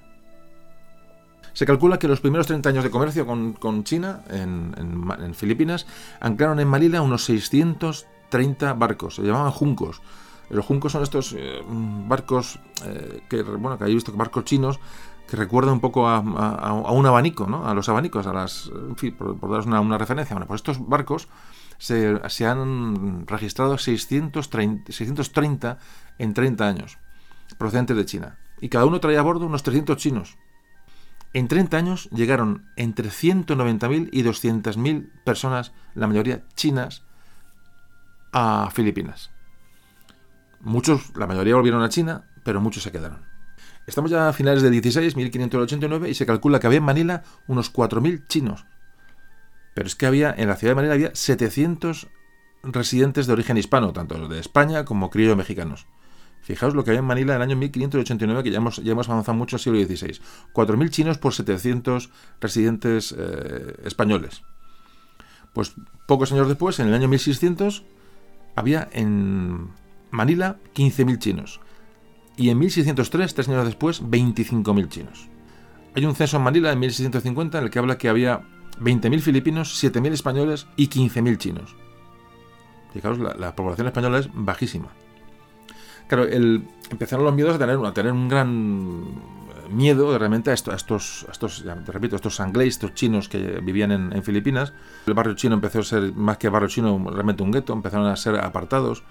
Se empezó a, restringir la existencia de, chinos en, en, Filipinas, se llegó a limitar su número. Pocas veces se cumplió porque había que comerciar y había que trabajar. Luego, mm, aparte de estas, restricciones legales, hubo grandes matanzas de chinos en, Filipinas. Pero hablamos de, matanzas de, miles de chinos en bueno pues en jornadas estas pues, como se conoce como hubo con los judíos en la Edad Media en, muchas ciudades muchas eh, ciudades europeas bueno pues esto ocurrió motivos eh, mil causas porque sean dueños del comercio porque ya empezaron a ser prestamistas empezaron a extenderse eh, bulos sobre, sobre ellos y empezaron a coger un cierto poder y la población española, eh, más los filipinos autóctonos, bueno, pues realmente los, los veían con, malos ojos y se provocaron matanzas realmente, realmente importantes de chinos en, en Manila concretamente. De hecho, a finales del, del siglo XVII, en 1186, la corona española anunció la expulsión de los chinos infieles residentes en Filipinas. De hecho, ya se decreta una expulsión oficial. Esto ocurre, repito, en 1686 por encima de los motivos religiosos que bueno, pues, se, argumentaron, realmente lo que había una, un temor hacia aquellos chinos que se iban a hacer con el control de las islas. Realmente había un riesgo o un miedo a que, a que esta gente se hiciera realmente con el control absoluto de aquella, de aquella zona. De hecho, ya digo que, la, comunidad de, Manila, la, ciudad china de Manila, o el barrio chino de Manila, se les ha considerado como el Chinatown eh, más, más antiguo del mundo. ¿Qué pasaba? Que los chinos vendían todo allí vendían comida, vendían el pan, vendían materiales para construir, vendían eh, productos que ellos ya mismos fabricaban, ni siquiera venían de China, ellos ya los fabricaban en Manila. Eh, fabricaban hasta las imágenes religiosas que se ponían en las iglesias. Aparte de eso, eran una mano de obra súper cualificada, eran artesanos, eran, eran el eje de la, de la, de la economía filipina. Así que ya digo, los problemas pues eso, de convivencia pues se produjeron eh, los españoles ya empezaban a recelar de la, prosperidad de, algunos chinos. Se les intentó poner controles fiscales, eh, eh, cuotas de, la repito, de, inmigración. se les empezó a meter en guetos, como te comentaba, el, barrio chino se llama el Parián, el Parián en, Manila, que estaba a tiro de los cañones de las fortalezas que había dentro de la, de la, ciudad de Manila. Es decir, se intentó controlar a la masa china de la manera eh, bueno, más efectiva posible, pero aquello no sirvió casi de nada porque los chinos primero se saltaron todos los controles que había aduaneros, económicos, fiscales, pagaban las multas si hacía falta, con el momento que hiciera falta, es decir, tenían mucho dinero, manejaban mucho dinero y eran dueños de los resortes económicos de, Filipinas. Pues pasó, bueno, pues como hemos visto muchas veces, la historia de España durante la, Reconquista. Muchos de estos chinos, los estos llamados anglés, se convertían al, catolicismo bueno, cuando, hiciera falta, se casaban con Filipinas, bueno, pues para adquirir bueno, una, pues una especie de nacionalidad, por decirlo con los términos de, que entendemos hoy. Es decir, buscaron argucias para convertirse en una persona respetada o por lo menos eh, permitida allí. Así que fijaos, fijaos lo que hemos, cómo han cambiado las cosas. Los españoles que llegaron a Filipinas con la idea de, de, hacer una expedición a China y conquistar China, ahora están temiendo lo contrario, es decir, que los chinos que se estaban estableciendo en las Filipinas, bueno, tuviesen el control eh, sobre eh, las Filipinas, incluso tenían miedo de que pidiesen apoyo militar al imperio chino para, para establecerse allí. Entonces, bueno, pues esta es un poco la situación tensa que, había entre las comunidades china y europea, digamos, por decirlo de una manera, en, en las Filipinas. Ya digo, todo esto hasta llegar a esta, expulsión oficial de chinos en 1686, que realmente, bueno, fue una expulsión oficial, pero realmente no se llegó a cabo nunca porque no se podía, o sea, era desmantelar el sistema y entonces era imposible. Pero bueno, se llegó hasta una expulsión oficial, para que os hagáis una idea que esta, esta orden de expulsión daba un plazo para abandonar las islas a los chinos, pero había, había excepciones. Entonces, claro, esas excepciones pues dejaron a, pues, prácticamente las cosas prácticamente como estaban, pero bueno, fue un toque, un toque de atención. Entonces, se estima que esa orden ya en sí se tardó en hacer efectiva más de 50 años. Había un problema con la población china, pero, pero era imposible renunciar a ella.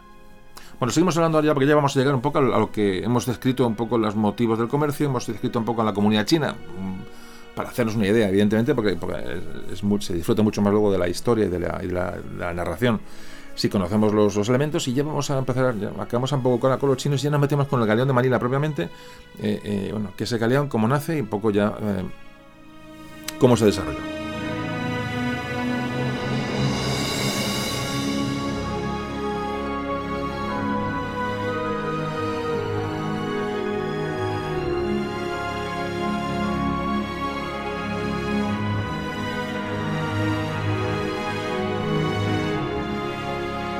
Desde la creación de Manila, el comercio con China, como antes comentábamos, va a crecer exponencialmente. Cada vez eran más barcos los que zarpaban de Manila a, Nueva España, llevaban seda, llevaban porcelana, es decir, ya empezaba un, bueno, ese, comercio más o menos eh, incontrolado. Pero esos fueron ya los primeros pasos de lo que luego sería el galeón de Manila. Entonces hay que pensar que ya todas estas eh, eh, sedas, porcelanas, es decir, todas estas materias, estos materiales que llegaban de, desde China lo que le hacía era, bueno, pues, pues evidentemente eh, hacer la competencia a los comerciantes eh, de la península, especialmente eh, el, comercio de Sevilla. Bueno, claro, llenó los, el mercado mexicano, digamos, se llenó de productos chinos que obviamente no tienen, vamos, con los cuales no podía competir para nada los productos que llegaban desde, desde la península. Entonces esto ya empezó a crear pues, un, malestar en los comerciantes peninsulares cuando ven que no pueden vender nada en América porque la, mercancía china que está llegando poco a poco, es, la competencia es imposible, ¿no? Ya podemos hablar de que estos barcos mm, que van, que cruzan el, repito, por supuesto, el, vuelvo, a recordar, la clave es el tornaviaje, es decir, el descubrimiento del viaje de vuelta desde Asia a América. Bueno, pues ya estos, estos galeones que iban, eh, salían de Manila y llegaban a Acapulco, ya empieza a, bueno, ya empieza a llamarse el galeón de Manila. ¿Y qué pasó además? Bueno, que, era tan, eran tan grandes las ganancias en, en Manila que realmente no hacía falta ya tener ningún puerto en la, costa china, como tienen los portugueses, antes comentábamos en Macao. Bueno, tenemos Manila, ¿para qué queremos un puerto en la costa china con los, bueno, que suponía pagar tributos y, control? Bueno, con Manila, eh, Manila era ideal, había que cruzar un, bueno, un espacio de mar, pero realmente no era, no era tampoco muy, muy complicado. Pues ya empezó, ya incluso ya empezó el trasiego de chinos desde Manila hacia América. Es decir, los chinos ya se, involucraron de tal manera, en, pues ya eran, eran carpinteros, artesanos, trabajaban con la construcción de barcos, viajaban en el galeón ya como, como tripulación. Bueno, había médicos chinos. De hecho, hay, registrados varios eh, barberos, que entonces eran el médico, eh, chinos en, en, México. O sea, fijaos ya lo que es la, la interculturalidad, ¿no? la mezcla ya de, de razas fijaros un chino llegando, llegando a Acapulco. Un barco con 15, con 20 chinos, me da igual, ¿eh? la tripulación, eh, un barbero, un artesano. Y fijaros lo, que, lo que supuso eh, Manila, lo que supuso este, este, este contacto a nivel, a nivel digo, globalizador, que es un poquito en lo que siempre se ha hablado, la teoría ¿no? de Manila como la primera ciudad, o el galeón de Manila como elemento globalizador, el primer elemento globalizador de la humanidad, ¿no? Y, por ahí van los tiros. Se les, llamaban indios chinos a los que llegaban a, América. Y aquí ya comienza realmente, bueno, pues la, historia del galeón de Manila. Es decir, esta ruta, que se ha llamado como galeón de Manila, es decir, ahora, lo veremos, ¿por qué? Porque ya Manila era eh, digamos, es la ciudad comercial casi, decir, si no más importante del mundo, sí la más, la más mm, peculiar, porque recibía, recibía las, por un lado, de China las sedas, porcelanas, seguía entrando mm, a, Filipinas, por supuesto, eh, especias de las Molucas. Es decir, ese comercio estaba ahí, es decir, se compraba clavo, no moscada, lo que hemos hablado tantos, tantos audios. Por medio de, de intermediarios chinos llegaron muchos algodones de la India, llegaba marfil del sudeste de Asia. Fijaos que que se han encontrado monedas de plata españolas en la India. Se han encontrado, eh, bueno, restos o monedas antiguas de plata españolas. Es decir, Manila era un contacto, un punto de contacto entre, entre ya no solamente España y China, sino pues otras culturas y otros, comercios. Así que bueno, ya cuando se instaura el galeón de Manila como algo legal, es decir, un barco ya sujeto a control por las, autoridades, que eso ocurre muy pronto, ya lo que se hace es bueno, que este galeón eh, tenga, tenga un límite de exportación, es decir, un límite de carga para no acabar con el mercado mexicano, es decir, vamos, se va a controlar un poco eh, esa exportación de materia china hacia América. Entonces, se paga una serie de cuotas para meter eh, de impuestos para, para meter productos en el galeón. Es decir, se intentó que este, este galeón em, fuera lo suficientemente importante, la, carga que llevara para mantener, para mantener las Filipinas, mantener a Manila en, marcha, y lo bastante pequeña como para que en México fuera absorbida y no, y no hubiera un excedente, de, productos que llegaban desde China a México. Lo que pasa que, bueno, por supuesto, se autorizaba una cantidad, o se acotaba una cantidad, y por supuesto la que había del tráfico real no tiene nada que ver. la mayoría de las veces duplicaba, triplicaba o cuatruplicaba lo permitido, como todos os podéis imaginar. Aquello, el control, como antes comentaba, era, muy complicado.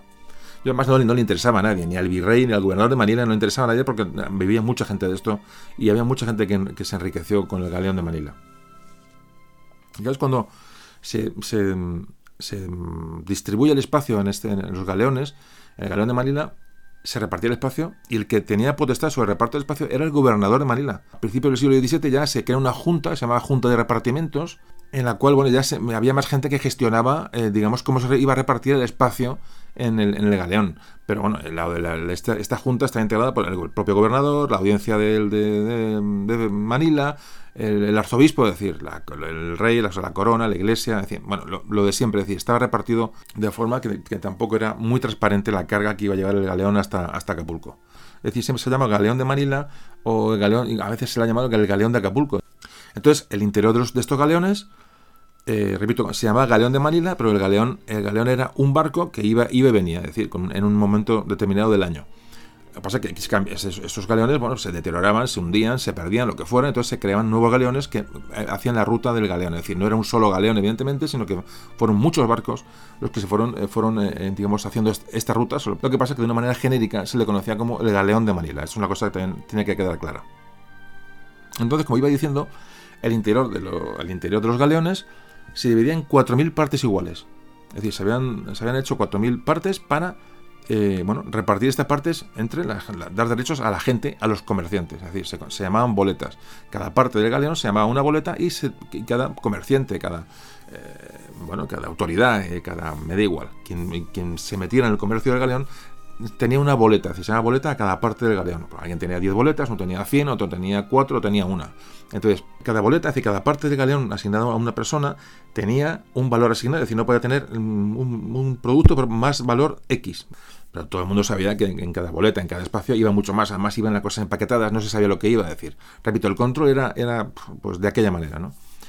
Fijaros que las, de las 4.000 boletas, de los 4.000 espacios que había en el galeón para, se supone eh, legalmente, para transportar de Manila a Acapulco, algunos galeones durante un momento llegaron a, cargar 18.000 piezas, 18.000 espacios. Se hacía hueco en el galeón a costa de lo que fuera. A costa de los cañones, a costa de, que iban a defender el galeón, a costa de los, de los espacios de vida de los de la, de la tripulación, a costa del espacio de vida del propio comandante de la nave. Es decir, ahí había que hacer espacio para, para meter cosas donde fuera porque, porque evidentemente mucha gente se enriqueció con aquel comercio. Repito, de 4.000 espacios que se estaban eh, legislados, se llegaron a cargar a veces 18.000. Con eso os digo todo. ¿Por qué ocurría esto? Porque el principal beneficiario de, los, de estos repartos de espacio era el gobernador de Manila, evidentemente, y los oficiales del galeón que él nombraba. Es decir, la, estructura del galeón de Manila la dominaba siempre el gobernador de Manila y en el otro lado la dominaba el virrey de Nueva España. Con lo cual, bueno, pues repito que el control, si estaba a cargo de esta gente, pues evidentemente a vista gorda se hacía eh, cuando fuera. Así que una de las, de las prebendas que tenía el gobernador de Manila era nombrar a los oficiales del galeón, a los cargos del galeón de Manila, porque iban, a controlar la carga. Con lo cual, imaginaos lo que era el reparto de, reparto de tareas y el reparto de, cargos. Como te decía, claro, por un lado estaba el gobernador de Manila, que era donde salía el, galeón, y otra parte estaba el virrey de México, que era donde llegaba, donde se recepcionaban los productos que venían de chinos, pero ese galeón luego tenía que volver con plata. Es decir, las dos autoridades eran, digamos, eh, tanto en la salida como en la llegada, son las dos personas que controlaban eh, el galeón. ¿Qué pasaba? Que, que, era con mucha gente, muchos mm, cargos que iban el galeón de Manila a Acapulco, claro, llevan tan cargados de su, propio, mm, su propia mercancía que cuando llegaban a Acapulco y la vendían, se retiraban, es decir, no volvían a Manila. Con lo cual había que nombrar nuevos cargos de Acapulco a Manila. Es decir, cada viaje, que había un par de viajes anuales, ahora lo veremos, eh, había gente que se enriquecía con un solo viaje y ya no volvía. Él llevaba sus boletas, su zona de carga, un responsable del galeón, imaginaos, pues llevaba, pues imaginaos, de las 4.000 en teoría, pues llevaba 100, ¿eh? 100 espacios, en lo cual llevaba por de todo, cerámica, lo, lo que fuera, me da igual. Llegaba a Acapulco, lo, lo, vendía y esa persona ya no tenía que volver a Manila para nada, es decir, ya ni se le ocurría volver a Manila. Eh, ya se ha hecho rico con un solo viaje. Pues esto ocurría muy a menudo, entonces los, los, eh, los encargados del galeón a veces, bueno, dejaban su cargo y, se, bueno, y entonces hay que nombrar, nombrar nuevos cargos en Acapulco para que volvieran a Manila. Fijaos hasta qué punto era, era, era, tenía valor la carga, de, la carga de este barco. Inicialmente, por ley, todos los ciudadanos españoles de Manila tenían el mismo derecho a estas, cargas, a estas boletas ¿no? del, del galeón.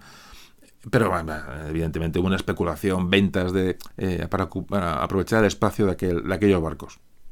Hay gente que vendía o revendía sus, sus derechos de carga. os podéis imaginar eh, pues todo lo que, lo que pueda generar este, este asunto. Fijaos que este, este derecho de, carga en el galeón, que al principio era de todos los ciudadanos de Manila, o casi todos, se fue restringiendo poco a poco. Fijaos, a finales del siglo XVI ya, ya solo quedan 190 personas que podían, eh, tenían derecho a carga en el galeón. Pero en 1767, menos de 150 años después, 140 años después, había solamente 28 personas. 28 personas que podían eh, registrar carga en el galeón de Manila. Prácticamente se limitó a una serie de comerciantes muy concretos que estaban en, Manila, que, eran los pocos eh, autorizados a meter carga en el, galeón. También eso contribuye un poco a controlar más impuestos, pero como antes decía, realmente era, un, era un, pues un negocio con muy poco control. Además, una vez que se dividía esos espacios, esas boletas que antes hablábamos, y ya llegaban las mercancías para embarcar, eh, los mismos chinos eran quienes empaquetaban la, carga de una manera tan... Bueno, comprimían todo de tal manera y lo empaquetaban tan meticulosamente que encima se les sacaba un rendimiento increíble al poco espacio que podía tener un galeón. Eh, eh, encima se comprimía la carga. Entonces, esos paquetes no podían deshacerse y al llegar a, Acapulco, o sea, no se podían ni revisar. Es decir, ya, tenían un, destinatario en, en, Acapulco donde, donde eh, esa persona sí que podía abrir el, la carga. Cuando ponen la carga puede haber cualquier cosa de cualquier valor. repito, el control, el control era, bueno, por decirlo de una manera eh, leve. Se calcula que el beneficio que se sacaba de, por ejemplo, me da igual, un, jarrón, a poner un jarrón, una, pieza de seda que llegaba, que salía de, desde Manila, cuando llegaba a Acapulco, se calcula que mm, se multiplicaba su precio entre el 100 y el 300%.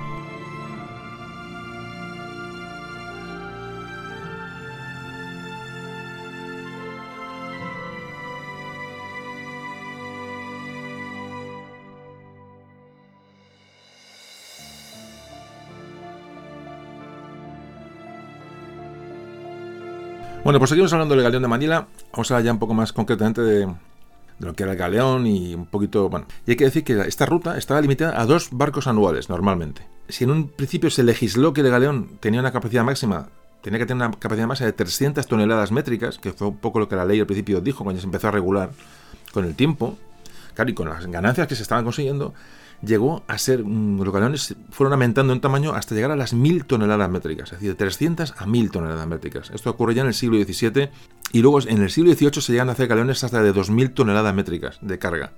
O sea, eso era un auténtico casi transatlántico de la, de la época. Eran barcos enormes, eran barcos, eh, si podéis ver alguna fotografía de un galeón, pues ya os podéis imaginar, eran, eran los castillos de proa y popa eran enormes, eran, eran muy anchos y eran auténticas fortalezas flotantes, porque además se construyeron todos en Filipinas, siempre, con maderas de primerísima calidad. Se hacía la, estructura del barco se hacía con madera de teca, las cuadernas y la quilla del timón de del, galeón se hacía con una madera que se llamaba molave, que era un típico de, único de Filipinas y encima revestido con otro tipo de madera mucho más dura. De manera que eh, tenía una dureza tal el casco del galeón que, de hecho era capaz de que, rebotaba las balas de cañón, como ahora veremos en, algunos casos. eran auténticas fortalezas. Fijaos, en 1762, luego hablaremos un poco de los ataques a los, galeones, el, el, Santísima Trinidad, que era un galeón enorme, fue capturado por los ingleses. Bueno, ahora, luego veremos por qué, pero le tiraron más de mil cañonazos, más de mil balas de cañón que estaban incrustadas en su casco sin, sin haberle causado ningún tipo de daño. O sea, ese galeón tenía todas las balas pegadas al casco, pero ninguna hizo saltar ni una astilla, es decir, se quedaban clavadas, es decir, el, galeón no se rompía. Fijaos la, madera, la construcción, la técnica que había de construcción de barcos, se hacían en Cavite, precisamente, hablando todo un poco, en el puerto de Cavite. Bueno, pues eh, esta, esta construcción de barcos era de tal calidad, que repito, y, de la, y la madera de tal calidad, que eran prácticamente indestructibles. La duración de un viaje entre Manila y Acapulco era unos seis meses, más o menos lo que tardó Urdaneta en, hacer el viaje del tornaviaje. Los tiempos eran prácticamente muy, muy, muy parecidos, aunque había nuevas técnicas de navegación, se iban mejorando los, los barcos, pero los galeones eran lentos o tardaban mucho. ¿Por qué? Porque, fijaos, una vez que se hacían a la mar desde Manila, iban con mucho cuidado porque había piratas. Bueno, primero, tenían que eludir los piratas japoneses y luego, por supuesto, al llegar a la costa americana, pues había piratas holandeses, piratas ingleses, es decir, eh, ya empezó la cuestión a ponerse complicada. Las navegaciones eran sido por rutas muy concretas, muy conocidas, pues para tener las mínimas incidencias posibles, eran rutas muy, muy, muy fijas. Fijaos, tan fijas eran que, fijaos, que pasaron la ruta, la ruta norte que iba de, hacia de Manila a Acapulco, y la ruta sur, digamos, que, iba de Acapulco a Manila, el viaje de vuelta, dejaba entre medias a las islas de Hawái.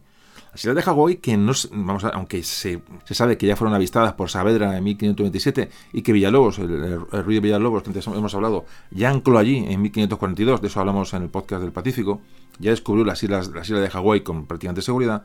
Villalobos vio unas islas, se sabe que eran la, Hawái por, más o menos por lo que él anotó, pero estas islas nunca más se volvieron a ver hasta, hasta 1778. Es decir, el galeón de Manila tenía una, la ruta de ida y de vuelta, las dejaba al sur y al norte, dependiendo por dónde. O sea, fijaos las, es curioso, ¿no? Que unas islas tan grandes no fueran descubiertas, no fueran eh, controladas. Bueno, por supuesto, los ingleses eh, se, asignaron el, descubrimiento de las islas Hawái a manos del capitán Cook, famoso, en 1778. cuando evidentemente, ya digo, Villalobos las haya visto bueno, eh, dos, dos siglos antes. Pero bueno, ya sabemos los ingleses cómo se apuntan los tantos. Durante siglos, los españoles navegaron por, por aquellas aguas del Pacífico y las, y las, y las islas Hawái las dejaban sin reconocer. repito, lo que es la complejidad de, esto que estamos hablando, ¿no? de esas enormes extensiones de agua, de océano, que bueno, que realmente son, son impresionantes. Bueno, pues los galeones tenían una, una, tripulación más o menos de unos 150 hombres aproximadamente. La mayoría eran filipinos, en la inmensa mayoría. Eh, los barcos iban una proporción más o menos de, bueno, iba un, un, español por cada cinco filipinos, es un poco la, la, proporción. Había, había, pésimas condiciones de vida en los, en los galeones, pésimas, sobre todo para la, tripulación. Bueno, ya se contaba con que, con que un tercio de la tripulación iba, iba a morir en el viaje, sobre todo en el viaje del tornaviaje, es decir, de Asia a América. Había que subir a las latitudes muy norte, muy al norte, eh, y pasaban, morían de frío, morían de calamidades, de enfermedades. Hemos ya narrado muchas veces lo que era un viaje en barco en aquella época. Los barcos, eh, por supuesto, iban por ley iban artillados, iban con, cañones eh, para protegerse pues, los ataques de cualquier tipo de pirata. En principio, digo que al salir de, al salir de los mares de, Asia, de Filipinas, eh, les buscaban los japoneses, es decir, los piratas japoneses. Entonces tenían que ir bien artillados. Y una vez que llegaban a América, en las costas de California, bueno, por ahí, como antes comentaba, pues había otros, otro tipo de piratas, fundamentalmente ingleses y holandeses, bueno, que iban a la caza de aquella carga, evidentemente, era una que imaginar, o sea, tanto a la ida con, con la plata o a la ida con las, con las mercancías de chinas como a la vuelta con la plata, bueno, eran objetos codiciados. De hecho, los, los famosos presidios que se pusieron en California, presidios porque era porque presidían zonas de, territorios, era por eso se llamaban así, y las misiones eh, de frailes en, California, tenían una de sus funciones eran vigilar en la costa si veían piratas ingleses o, holandeses para, de alguna manera, cuando viniera el galeón, avisarle con señales de, bueno, de, la existencia de, barcos piratas en, la zona. Qué desarrollo tan, tan increíble, ¿no? Con, siempre digo, con tan poca gente, con tan pocos medios, eh, pues cuatro failes y cuatro, cuatro gatos realmente fueron los que montaron todo este, todo este asunto. Realmente es así. Realmente, digamos, en un barco de aquellos, antes decíamos, la, la tripulación es de uno a cinco, un español por cada cinco filipinos. En Manila había 7.000 españoles por 15.000 chinos. O sea, vamos a ver, es que ha sido increíble. O sea, es realmente inexplicable cómo se ha podido mantener todo esto durante tanto tiempo. Pero bueno, es una de las cosas, una de las grandezas ¿no? de, esta parte de la historia y que, conviene saber y conviene pues, valorar y, bueno, y disfrutarla, ¿no? Porque realmente fue, fue realmente increíble. Bueno, pues las disposiciones legales del galeón de Manila obligaban, como antes decía, a llevar una artillería importante una media de pues más o menos, ¿eh? una media de por galeón de unos 40 cañones, ¿vale? Que un galeón que navegaba solo, con, muy bien construido, muy lo que queramos, muy acorazado, pero pero tenía que llevar sus cañones. Pero claro, ¿qué pasaba con, los cañones? Primero que pesaban. Y luego el espacio, evidentemente, hacía que la, que la, carga fuera menor, con lo cual, mm, muy rara vez, según se ha investigado, y los, los galeones llevaban los cañones que tenían que llevar, pero, pero muy rara, puedo decir, ninguna antes hablábamos del, del, Santísima Trinidad, este no es el Trinidad de la batalla de Trafalgar, por supuesto, pero bueno, pues alguno, en fin, este galón tenía más de 50 metros de eslora y más de 15 metros de manga. Ojo, que era un auténtico era un monstruo bueno, para la época. Bueno, pues ¿sabéis cuánta, cuánta artillería llevaba eh, montada? De los 54 cañones para lo que estaba preparado, llevaba 6 cañones. Es que, es que hay que ser, hay que ser, de verdad, ¿eh? Hay que ser hay que ser sinvergüenza ¿eh? para llevar 54 llevarse es que somos así es que somos para unas cosas y, para otras en fin eh, eh, como dice otro genios y figuras así que este Santísima Trinidad. Luego hablaremos al final de un poco de los barcos de las capturas de, de algunos galeones este concretamente, como luego hablaremos, repito, pues fue capturado por, dos barcos pequeños ingleses, eh, prácticamente nada. Eh, los capturaron a fuerza, claro, a fuerza de cañonazo, cañonazo, al final, que tenían solo, solo seis cañones, pues imaginaos la defensa que podían hacer contra un barco mejor pequeño que tenía cada uno 20 o 30 cañones. Era imposible. Entonces, repito, bueno, luego hablaremos de esto.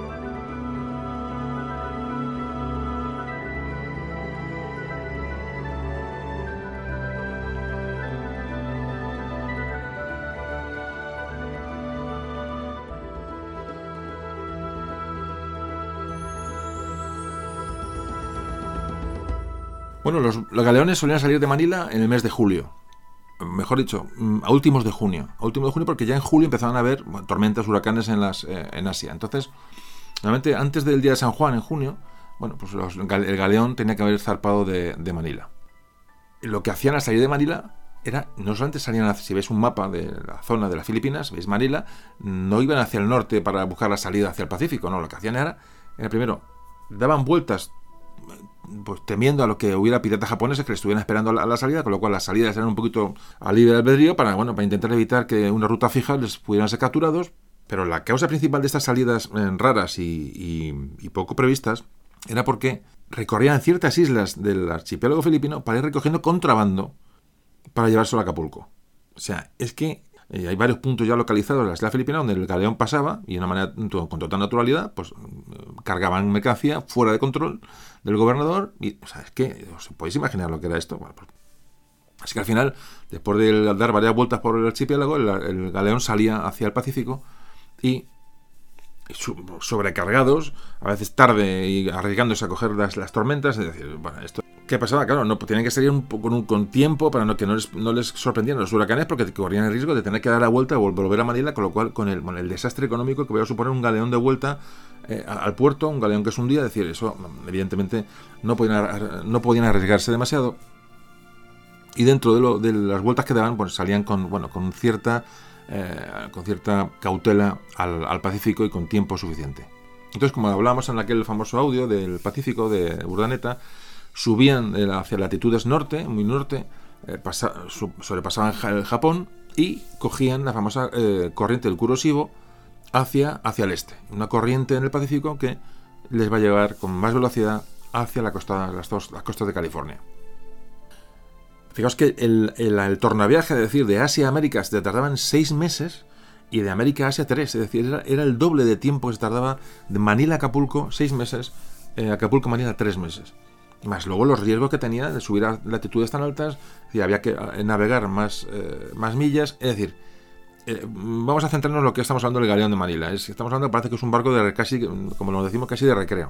Moría la gente, eh, algunos no llegaban, algunos hundieron, algunos fueron capturados, es decir, durante, eh, durante siglos de navegación del galeón. Los galeones iban, por supuesto, cargados sobre todo de vegetales para dar de comer a la, tripulación y a los, a los, los, que eran encargados del, galeón. Pero rara vez era que les, sobrara una sola zanahoria. Vamos a ver. Siempre había un percance, algún problema y, las, las los cuadernos de bitácora de los, galeones están llenos de muertes, llenos de enfermedades y llenos de, circunstancias que realmente hacían casi todos los viajes muy, muy, muy penosos. Parece que se valoraba mucho el chocolate, porque aguantaba muy bien el tiempo. Y hay una cosa curiosa, eh, había, hay un trasvase, fijaos, de, decimos de tres meses de Acapulco Manila y, tres, y seis meses de Manila Acapulco. Fijaos que hay, mucho trasvase de, mm, plantas, de, productos vegetales que pasaron de América a Asia pues, pues, tomate, la, eh, maíz, la patata, es decir, eh, el tabaco, es decir, en, en, Manila, incluso en China, llegaron a, productos de América que se empezaron a cultivar allí, pero muy pocos productos de, China llegaron a América porque se los comían o porque llegaron en mal estado. O sea, fijaos la, diferencia. Esto es un tema, fijaos, para que os den una idea de la diferencia entre el viaje de ida y el viaje de vuelta. Yo digo que se contaba siempre con mínimo un 30%, un 30 de bajas entre los tripulantes de los, de los galeones. Mínimo un 30% de bajas. O sea que ya se sabía a lo que se iba. Se iba a la aventura y se iba pues, a, lo, que saliera. Algunos de los galeones llegaron a convertirse en, barcos fantasma, llegaron, o sea, embarrancaron en algunas zonas sin tripulación o, toda la tripulación eh, muerta. Hay algunos casos de ellos. Muy pocos, pero llegó a ocurrir. Es decir, el viaje de, Asia a América era, muy, muy complicado. además, Fijaos que, aun, viendo las costas de California, aunque fueran en circunstancias gravísimas, no podían atracar, tenían orden de no atracar para que no hubiera eh, descargas ilegales de, mercancía en cualquier sitio. Es decir, tenían prohibido absolutamente atracar, salvo en Acapulco. Todo esto hablamos durante siglos, ¿eh? dos al año, uno al año. Eh, eso es más o menos la cadencia de los galeones. Claro, cuando llegaban a México, llegaban a Acapulco, esos cargados hasta arriba de todo bueno, pues entonces se, se montaban la famosa feria de Acapulco. Venía gente prácticamente de, bueno, pues de, toda la zona americana que podía llegar allí para comprar cosas eh, bueno, más baratas, luego llevárselas a otras ciudades. Por ejemplo, había mucha gente que compraba en Acapulco y se lo llevaba a Lima. Es decir, eh, había rutas luego de, rutas, senderos eh, que cruzaban América con, las, con lo que la gente compraba en la feria de, Acapulco y se distribuía, hablamos de miles de kilómetros, miles y miles de kilómetros es fantástica esta historia del Galeón de Manila porque ya digo, llegaba, ahora sí, había rutas peligrosísimas y largas para llevar material de que se compraba en Acapulco para llevarlo a Lima. Porque estaba prohibido, eh, ahora también hablaremos un poquito de eso, el comercio de Lima directamente con, con, los, de los puertos de, Perú con las Filipinas. Es decir, era, un poco privativo del Virreinato de Nueva España, de México, para que veas un poco cómo estaba estructurado. Todos juntos, eh, pero, no, pero no revueltos. Y esta era la, cuestión del galeón, o sea, esto que estamos contando, realmente, realmente es sorprendente algunas cosas, ¿no?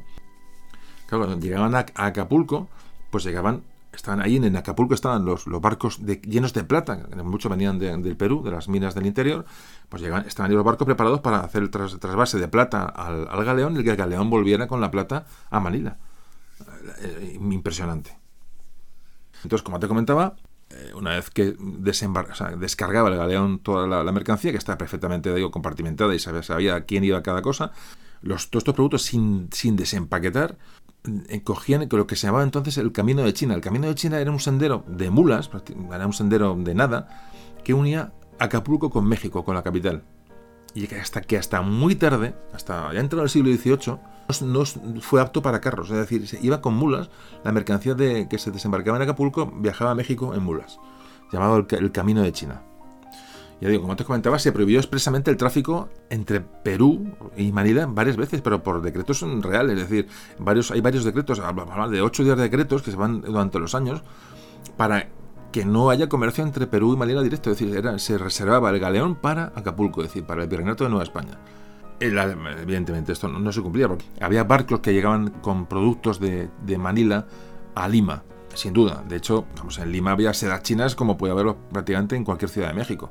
Porque había contrabando a Lima de barcos que llegaban a Manila o, por ejemplo, llegaban a, las Filipinas desde, desde el Perú. Perú realmente siempre dependió de, de, los suministros de, ajenos a su flota, digamos. Le llegaba eh, las flotas que venían de la península América, luego tenían que cruzar Sudamérica para llegar a Lima y cuando ya se, se, estabiliza el galeón de Manila, prohíben el comercio directo con, con Manila a, a los limeños o a los, peruanos. Con lo cual siempre fue bueno, un poco, siempre estuvo un poco discriminada la, en cuanto a su, a su posibilidad de, de, autogestionar su comercio, ¿no? el virreinato de Perú. Pero ya digo, hay grabados eh, donde salen mujeres limeñas con, con sedas chinas, vamos, sin, ningún tipo de problema. así que bueno, pues eh, unos meses después, ya los, los, galeones de que llegan a Acapulco, una vez que han cargado la plata, volvían a, eh, a Manila, ya un viaje mucho más tranquilo, un viaje la mitad de, de largo, y bueno, con mucho menos riesgos, ya digo, cargados hasta arriba de plata.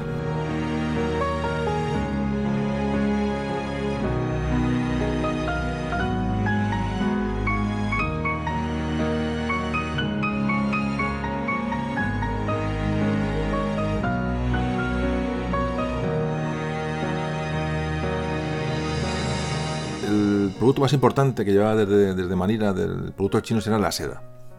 De hecho, vamos, eh, eh, hubo grandes protestas de todas las sederías eh, de la península ante la, entrada de este material muchísimo más barato. Evidentemente, vamos, no, vendían nada las sederías de, la península, no vendían nada en América porque realmente se, inundó el mercado rápidamente de seda china sedas, piezas de tela, estampados, bordados, trajes de caballero, adornos, es decir, eh, eh, bueno, por supuesto, el, clero, evidentemente, se surtía de sus casullas, sus, sus, eh, los manteles para los altares, es decir, las ropas de las, figuras religiosas en los altares, era todo chino, es decir, de seda y, y telas que venían de China.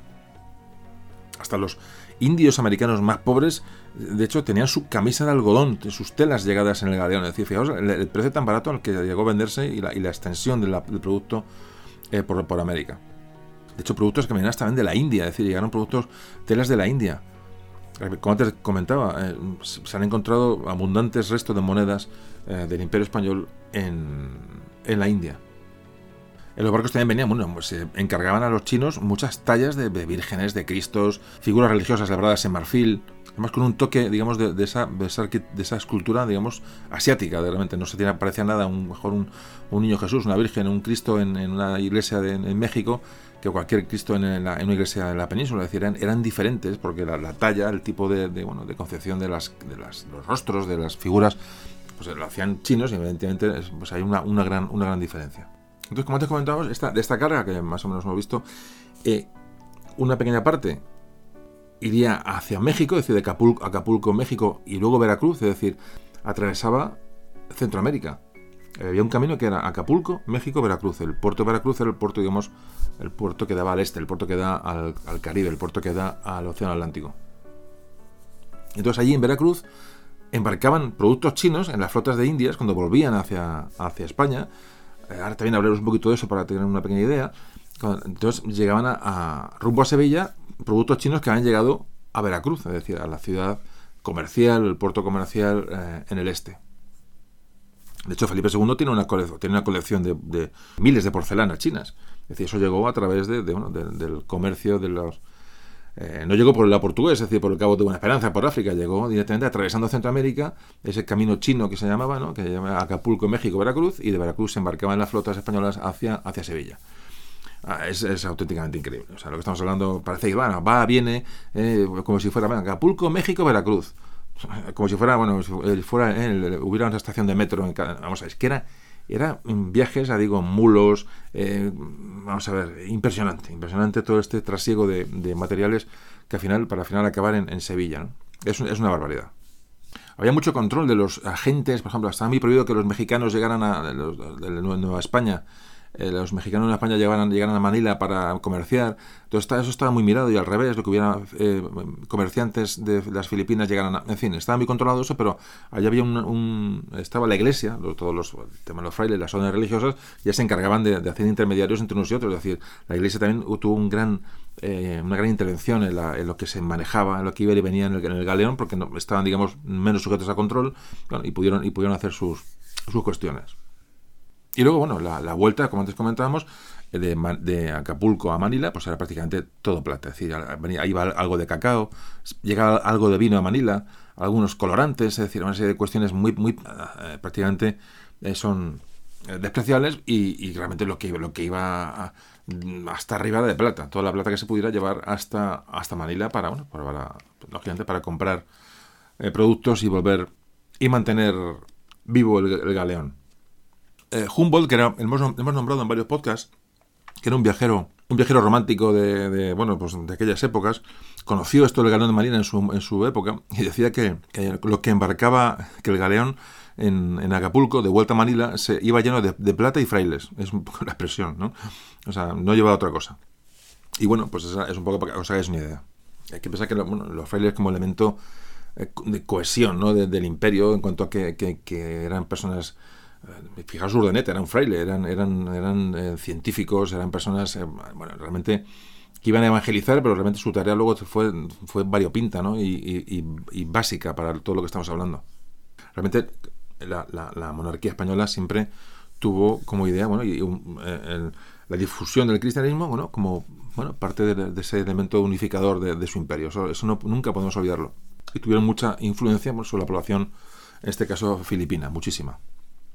Luego hablamos en el programa de la Conchinchina, ¿os acordáis? La guerra de la Conchinchina, cómo los españoles llegaron a Vietnam. Es decir, fijaos, es que es, es que es, es que por donde van, se van tocando temas, ¿no? Ahora mismo acaba de venir a la memoria la, presencia de, frailes en, en, Asia, o concretamente en Vietnam, es, es una, es, digo que es una auténtica pasada.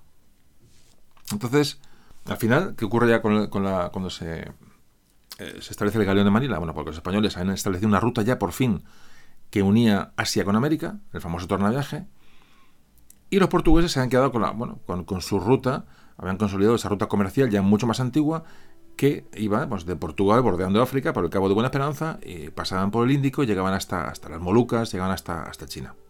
Mucho más fácil el comercio portugués, tenían muchos puertos que iban jalonando, digamos, la, esa ruta marítima, eh, hasta llegar a las, a las Molucas, era, era, más antiguo, era más fácil, un comercio más, eh, más, más sencillo, mucho más seguro, tenía mejores condiciones para, para el comercio, y, los españoles tuvieron tuvieron que, por un lado, atravesar el Atlántico con todo lo que llevaba, porque no olvidemos que había que ir de la península hasta América, había que atravesar el Atlántico. O sea, el viaje de Colón, que, repito, no, pues sigue apareciendo una, ya después de los años, después de, de un siglo de, que, ha pasado desde el descubrimiento de América, sigue siendo un viaje, un viaje complejo. Y, luego, por el otro lado, para llegar a América desde Asia, pues igual tiene que hacer el tornaviaje. Es decir, el comercio español eh, era mucho más complejo que el, que el portugués, pero mucho más complejo.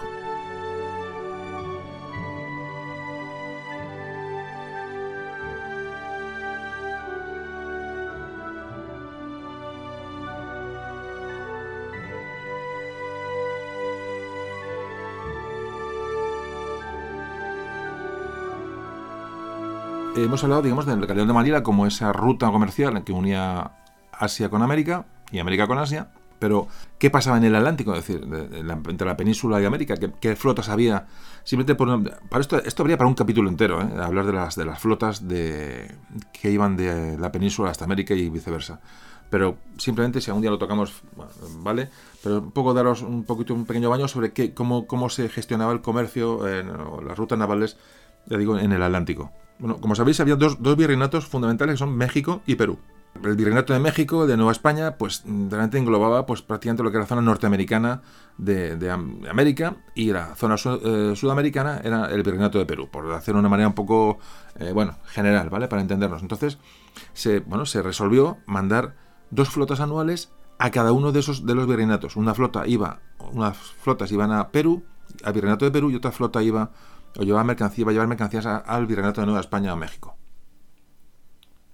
Ya en el año 1561, mucho antes de la, fundación de Marila, ya se estableció que se organizaran en Andalucía, normalmente en el puerto de Sevilla, en, Cádiz, en Sanlúcar, que partieran de ahí las flotas iban a ir custodiadas por la, por la, por la Armada, eh, para darles escolta, evidentemente, para que, bueno, que dejaran allí las mercancías y se trajeran el tesoro para la corona. Es básico para el desarrollo de la hacienda real de las, y financiar lo que fue pues, el imperio español, eh, guerras y no guerras, evidentemente, todo la, plata y el oro y, que llegaba desde, desde, América y esto había, había que regularlo.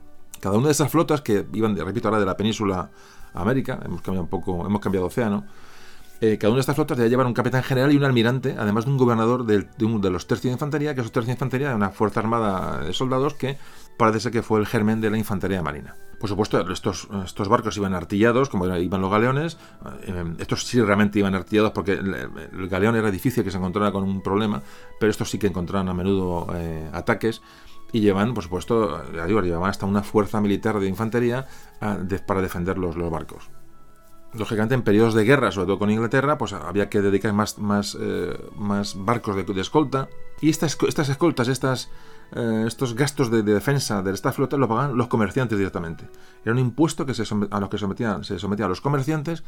Entonces, bueno, a finales de 1569 ya se determina que hay dos flotas. Una es la que iba a México, la que iba a Veracruz, la que... Mm, iba a Nueva España y esa se empezó a llamar la Flota Nueva España y se, se acabó conociendo como la Flota, sencillamente. Era, se conocía como la Flota, que era, la, repito, la que iba a Nueva España, a México. Y luego la otra flota, que la que tenía que surtir a Perú, el Virreinato de Perú, que era la llamada, la, llamada de flota también de tierra firme. Tierra, cuando hablamos de tierra firme es, es eh, esa zona de tierra, cuando se descubre América, digamos, eh, son las islas, se descubren las islas del Caribe. Entonces son todo islas. Cuando ya se detecta que hay una parte eh, eh, de tierra firme, es decir, que no, son islas, que es la zona sobre todo de Centroamérica, norte de Venezuela, norte de Colombia. Esa zona ya al detectarse evidentemente que ya no eran islas, se le llamó tierra firme. Bueno, entonces eh, esta flota que iba a esta zona se llamó, sobre todo la, zona de Panamá, lo que hoy es Panamá, es decir, esta, esta, flota se llamó también de tierra firme. Tenía su, lo mismo que la, flota de México paraba en Veracruz, esta, en las, el puerto de origen, el puerto de destino era Nombre de Dios, que era una ciudad importante, luego fue Portobelo, el Portobelo que lo tocamos en el, audio de Blas de Lezo. Entonces, esa flota que iban a, surtir al Virreinato de Perú se llamaba la flota de los galeones. Entonces, dos flotas. Eh, la flota, que se llamaba la flota que iba a, a, Nueva España, y los galeones que iban a Perú, a tierra firme. Más o menos esa es la diferencia. Bueno, lo, dejo aquí porque, porque, ya digo, esto daría, por supuesto, para un audio completo. Las, las vicisitudes, los ataques, los piratas, las guerras, los cargamentos, los, los, eh, los, hundimientos. Las, bueno, era, era increíble. A veces, de hecho, estas, estas flotas eh, volvían, volvían juntas porque ambas regresaban, las dos tenían que hacer escala en La Habana para volver. Es decir, las dos mm, se resguardaban en el puerto de La Habana y volvían a España. A veces juntas por seguridad y por, por funcionalidad. Entonces, aunque todas tienen su mando y su, su, bueno, su mm, vida propia, pero en muchas ocasiones regresaron juntas la flota, la flota y, la flota y los galeones. Bueno, pues eso, repito, aquí dejamos este tema que es, es muy interesante, pero la importancia de La Habana, claro, es que, es que es muy importante el puerto de La Habana, es básico en todo este entramado, ¿no? Y bueno, que, ya digo, que eso daría para un audio, sin duda, y algún día seguramente volveremos a tocar este tema. Pero vamos a, vamos a ir a centrarnos un poco en el, final ya del, audio, vamos a hacer eh, sobre el galeón de Marila y vamos a hablar ahora mismo de los ataques que sufrió el galeón, un poco de qué ataques sufrió y qué pérdida sufrió durante, durante siglos de existencia.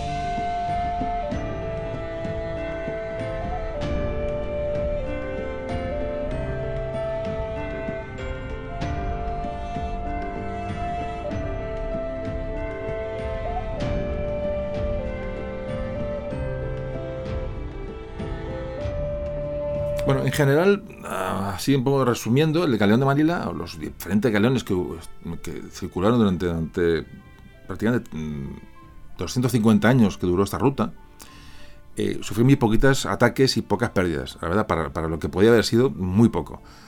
Además, ya no, ya no hablamos de ataques de piratas o en guerras con los ingleses, con los holandeses, con los... Es decir, sobre todo lo, lo que tampoco sufrieron grandes pérdidas contra hundimientos y, zozobras. Realmente, bueno, pues mm, no hay mucho registrado. Para, atravesar el Pacífico de un lado a otro. Es decir, es que las distancias son, son, son bárbaras. Y además recuerdo que no eran los galeones, el galeón de Manila no iba, no iba escoltado por ningún buque armado, es decir, era, era de pura autodefensa. Solamente llevó eh, escolta cuando, bueno, en, periodos de guerra clara, por, por, ejemplo, cuando ocurrió en la guerra contra Inglaterra en 1796, que llevaban, llevaban eh, escolta, el galeón de Manila llevaba, llevaba fragatas, llevaba navíos de la escuadra, de la escuadra española, bueno, pues para, para protegerles. Había una flota fija que se dejó en las Filipinas, bueno, para, simplemente para custodiar el galeón eh, tanto a la ida como a la vuelta. Fijaos que, que hubo más de 100 mm, barcos diferentes, 100 galeones diferentes que hicieron, la, que hicieron de galeón de Manila, más de 100 diferentes. Que se desguazaron, se hundieron, se, bueno, se deterioraron, es decir, eh, se crearon muchísimos barcos que hicieron la, ruta de Manila Acapulco, Acapulco Manila. Y tan solo en 250 años, cuatro fueron capturados. Cuatro solamente. Que es un auténtico récord. Así lo digo por encima. Uno, en el siglo XVI fue el Santa Ana, en 1587. Este fue mm, abordado por, dos naves, dos barcos piratas ingleses, el famoso Cavendish, eh, que, se hizo con, este, con el Santa Ana, en, repito, en 1587. En el siglo XVII no hubo ninguna baja de galeón, eh, digamos, capturado.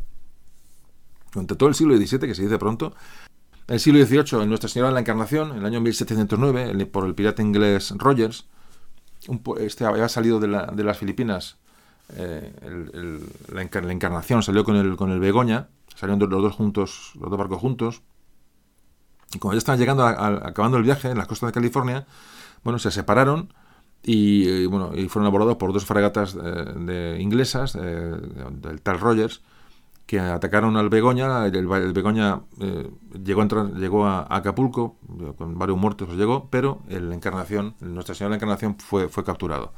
Y luego, años más tarde, unos treinta y tantos años más tarde, el, navío Nuestra Señora de Covadonga, este fue el, preludio de la, de la, de la guerra de la guerra de, asiento, la guerra de la que participa, participa Blas de Lezo, eh, cuando es capturado un galeón de Manila en Nuestra Señora, en Nuestra Señora de Covadonga, repito, en 1743.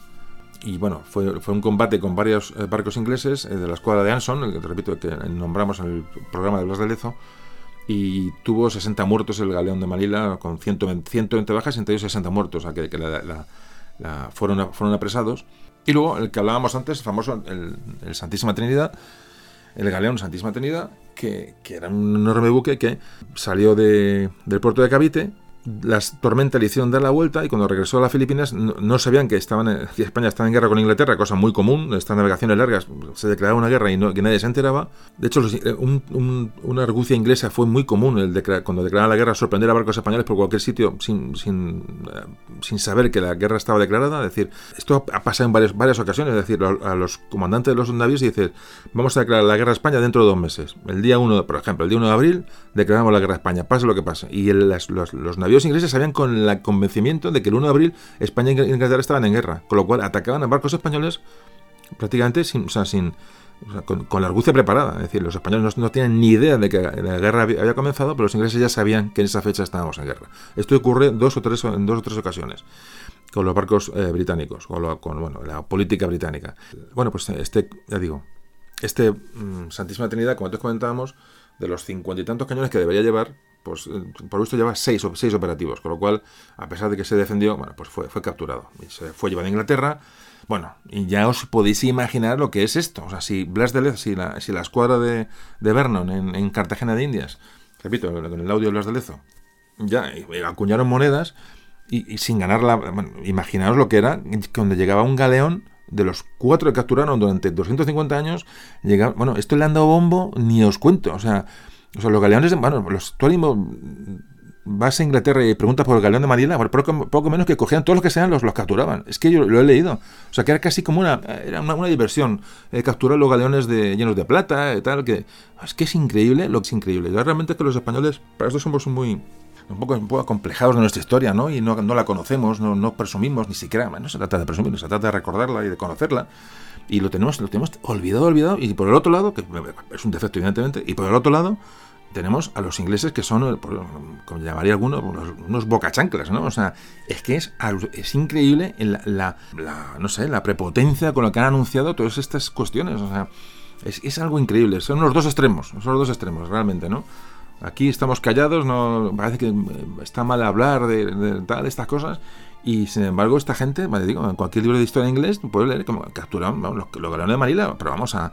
Sin, vamos sin problema, era como un tiro al blanco. O sea, era, en fin, esta es la cuestión. Pero vamos, en 250 años, cuatro.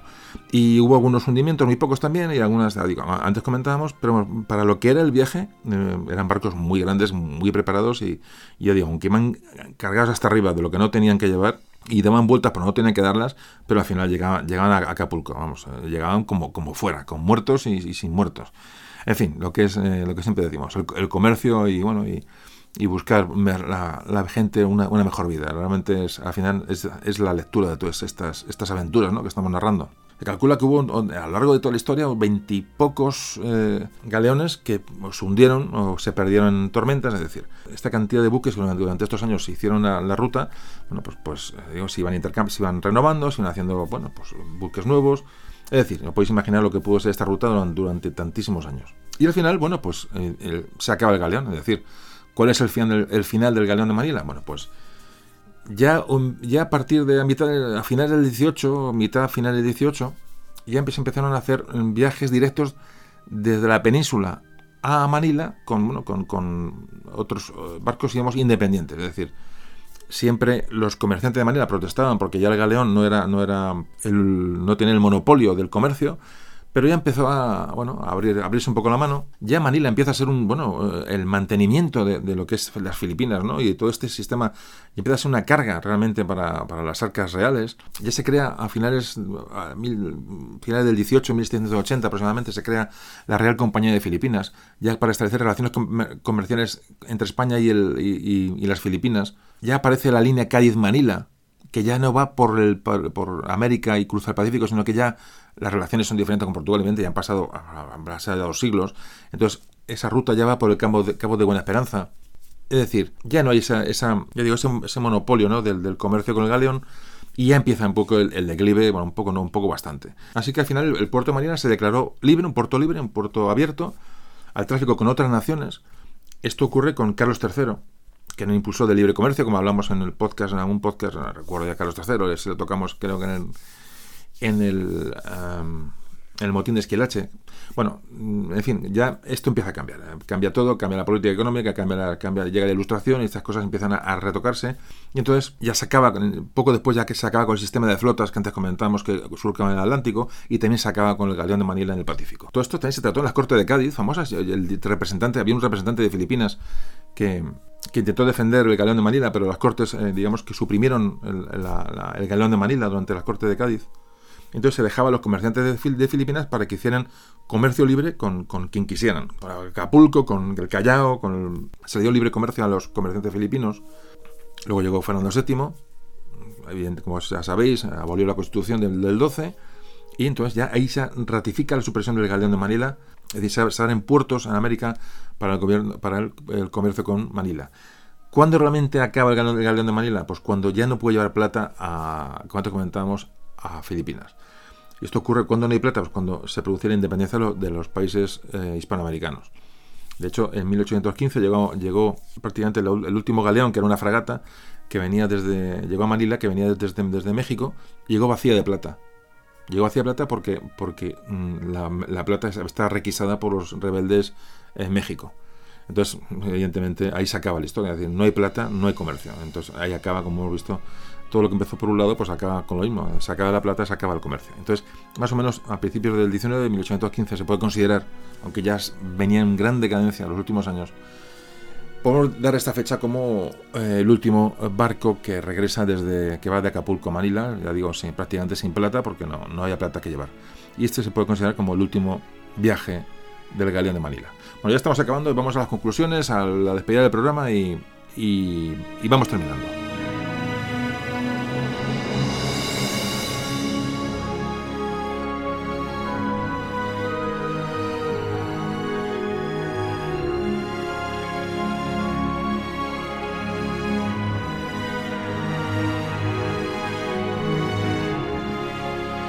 Bueno, vamos acabando. Como te comentaba, el, cuando hablamos de del de Manila, ya sé que ha quedado claro, pero nos referimos a una ruta comercial, es decir, no es un barco propiamente dicho. El Galeón de Manila es una manera de llamar a esa ruta, se llama la ruta del Galeón de Manila. También se le conoce como el Galeón, de Acapulco. Es decir, eh, pero hubo muchos galeones, muchos barcos durante muchos siglos. Y no eran galeones, a veces se cubrió la ruta con otro tipo de, naves. No siempre fueron galeones. Es decir, es un poco que, os quede claro, que me imagino que ya estaba, ya estaba la cosa explicada. Hay que pensar que tanto Manila como Acapulco, dos ciudades españolas, pues fueron en su momento grandes centros comerciales del mundo. Esto, vamos, eso queda, fuera de toda duda. Entonces hablamos eso del galeón de Manila como el primer gran ejemplo de globalización e integración del comercio pues, a escala mundial. Realmente conectaba Manila con Acapulco y luego por vía terrestre, como, antes comentamos, con Veracruz, que enlazaba con la flota de Indias. Es decir, se globaliza. Es decir, el comercio de China da la vuelta hacia el otro lado. va hacia el este y va a llegar a Europa. Esto es lo que se llama siempre como que el galeón de Manila globalizó la economía mundial y realmente es así digamos, de alguna manera se, interconectaban la flota de Indias, las, flotas del Atlántico, que antes hemos, comentado, la flota de los galeones y la flota con el galeón de Manila. Y por supuesto la importancia que tuvo el galeón de Manila en, esa sociedad de la época.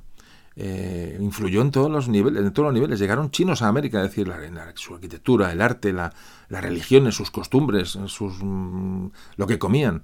Es decir, eh, fue una, eh, un conocimiento de sociedades prácticamente antagónicas, como podía ser una sociedad europea eh, mm, cristiana, ¿no? Con, esos chinos de que no se sabe ni prácticamente ni quién eran, es importantísimo el galeón de Manila para, para como un elemento, digamos, eh, de, de, unión de culturas, ¿no? De, de, globalización, de alguna manera, ¿no?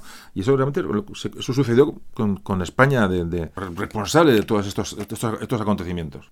Entonces, la, la pregunta podemos dejar al acabar este programa. Una pregunta. Eh, ¿Fue el galeón de Manila, digamos, el primer elemento de, o el origen de la globalización? De lo que hoy conocemos como un, mercado global. Bueno, pues cada uno puede... Hay muchas teorías. La mayoría de los historiadores dicen que sí, que puede, pudo ser eh, bueno, el elemento que unió lo que faltaba por unir, ¿no? Ya estuvo Marco Polo por China, decir, vamos a ver ahí, pero realmente cuando se cierra este, este flujo comercial es con el galeón de Manila. Fijaos un poco ya, yendo hacia atrás y resumiendo lo que ya hemos hablado en otros programas y hoy. Fijaos cómo la vuelta al mundo, Magallanes, el Cano, demuestran que la Tierra es redonda. Fijaos que esto se produce en muy, pocos años. Mm, se consigue el famoso tornaviaje. Ya, pero el tornaviaje urgía por, también por motivos prácticamente económicos. Es había que volver de América de Asia a América y esto se consigue mm, y es, celebrado. Es decir, por fin se puede cerrar la ruta. Muy importante el de bueno que se le ha atribuido siempre a, Urdaneta, da igual quién lo hiciera antes o después, pero realmente Andrés de Urdaneta es un poco el, hombre clave para, para, esta historia que estamos contando hoy, ¿no? Por eso todos los audios van interrelacionados unos con otros. Como te comentamos, esos, todos esos religiosos españoles que se dieron cuenta que, que, aquellos, aquellos asiáticos que iban en aquellos barcos eh, que llegaban a, a, Manila o a Filipinas eran los, chinos que, salían o mencionaba Marco Polo en sus crónicas. Es decir, de alguna forma eh, se había cumplido el sueño de Colón, es decir, se había llegado a la China, es decir, a, lo, que buscaba Colón realmente, ¿no? Hemos visto cómo, eh, resumiendo, ya digo lo que hemos visto hoy, cómo el galeón partía de Acapulco con destino a Manila, cargado, como antes comentamos, de plata y frailes, y volvía al año siguiente abarrotado de mercancías y manufacturas chinas como los viajes eran de una dureza extrema. Por supuesto, el, lo vuelvo a repetir, no eran viajes fáciles, eran, eran auténticas aventuras, donde perecía prácticamente la mitad de la, tripulación ya por norma. La importancia de la convergencia de esa necesidad china de plata con el excedente tras el descubrimiento de América que tenía el imperio español de, plata. Cómo eso es, clave para entender todo este proceso comercial. Lo importante que era la, construcción de los, galeones de Manila, es decir, cómo, la madera, antes hemos hablado, eran, naves técnicamente imponentes, es decir, eran grandes, eran, eran, eh, se podían defender, tenían una gran, capacidad de transporte. Ojo, que estamos hablando también que, que muy pocas hundieron, muy pocas fracasaron.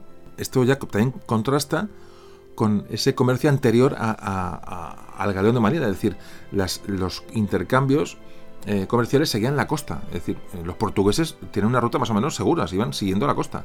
Y entonces no tuvieron esos riesgos. España tuvo que arriesgar con viajes larguísimos, tanto a atravesar el Pacífico como a atravesar el Atlántico, para llevar a cabo ese comercio, cosa que Portugal no tuvo que hacer. Esto también es muy importante. Y luego como el galeón de Manila y como la, influencia española en Filipinas, cómo unió, eh, se unieron en Manila, en Filipinas, las dos culturas, la, europea española con la china. Es muy importante cómo creó un pueblo diferente al resto de Asia, como es el pueblo filipino. Y además el resultado de este, de este encuentro no es una cultura dominante, como es decir, los españoles en, Filipinas, digamos, se integran con la población, hay un mestizaje. Esto es, esto es un, denominador común siempre, con lo cual aún es más, digamos, más globalizador si, el proceso que, hablamos que ocurrió en Filipinas. Como antes también comentábamos, cómo llegaron eh, chinos a América, cómo se mezclaron en América con... Eh, hubo colonias chinas en, en, América, hubo colonias chinas en México. Ah, luego tuvimos una historia también larga, ¿no? Los chinos en América, otro, en fin, otro tema como hay una interrelación cultural ¿no? entre, entre, entre América y Asia con, con la llegada de chinos a... Todo esto propiciado por el galeón de Manila.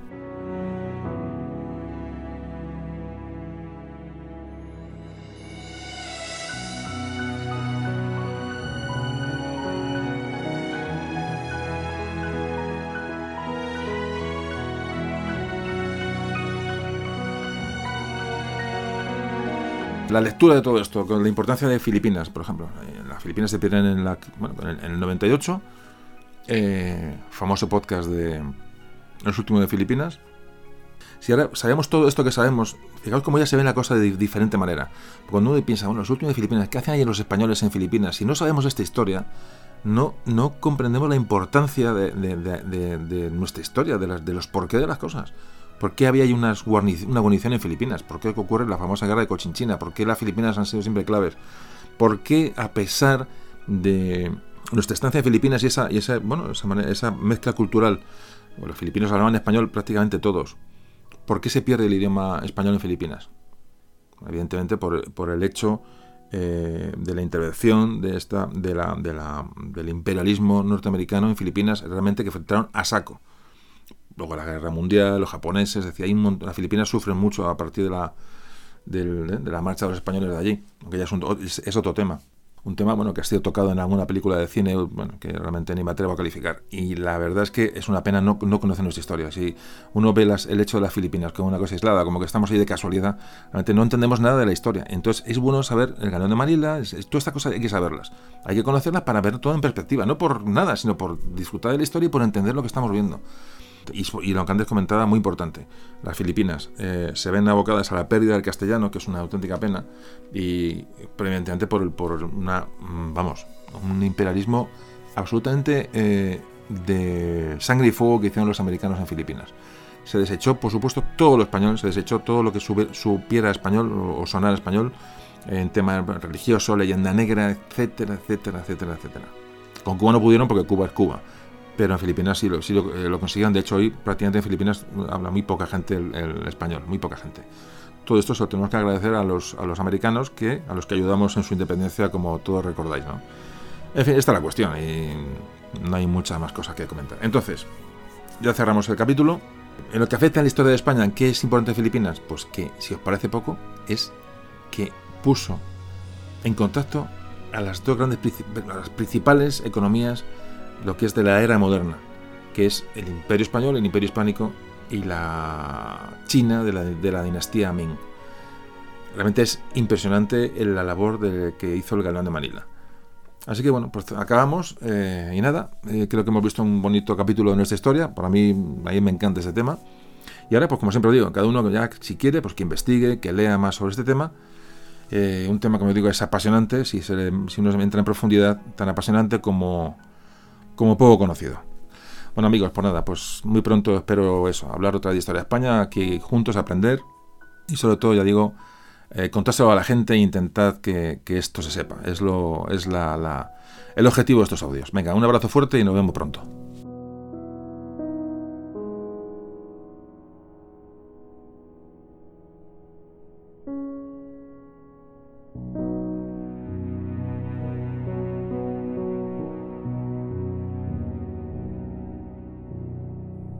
Memorias de un tambor.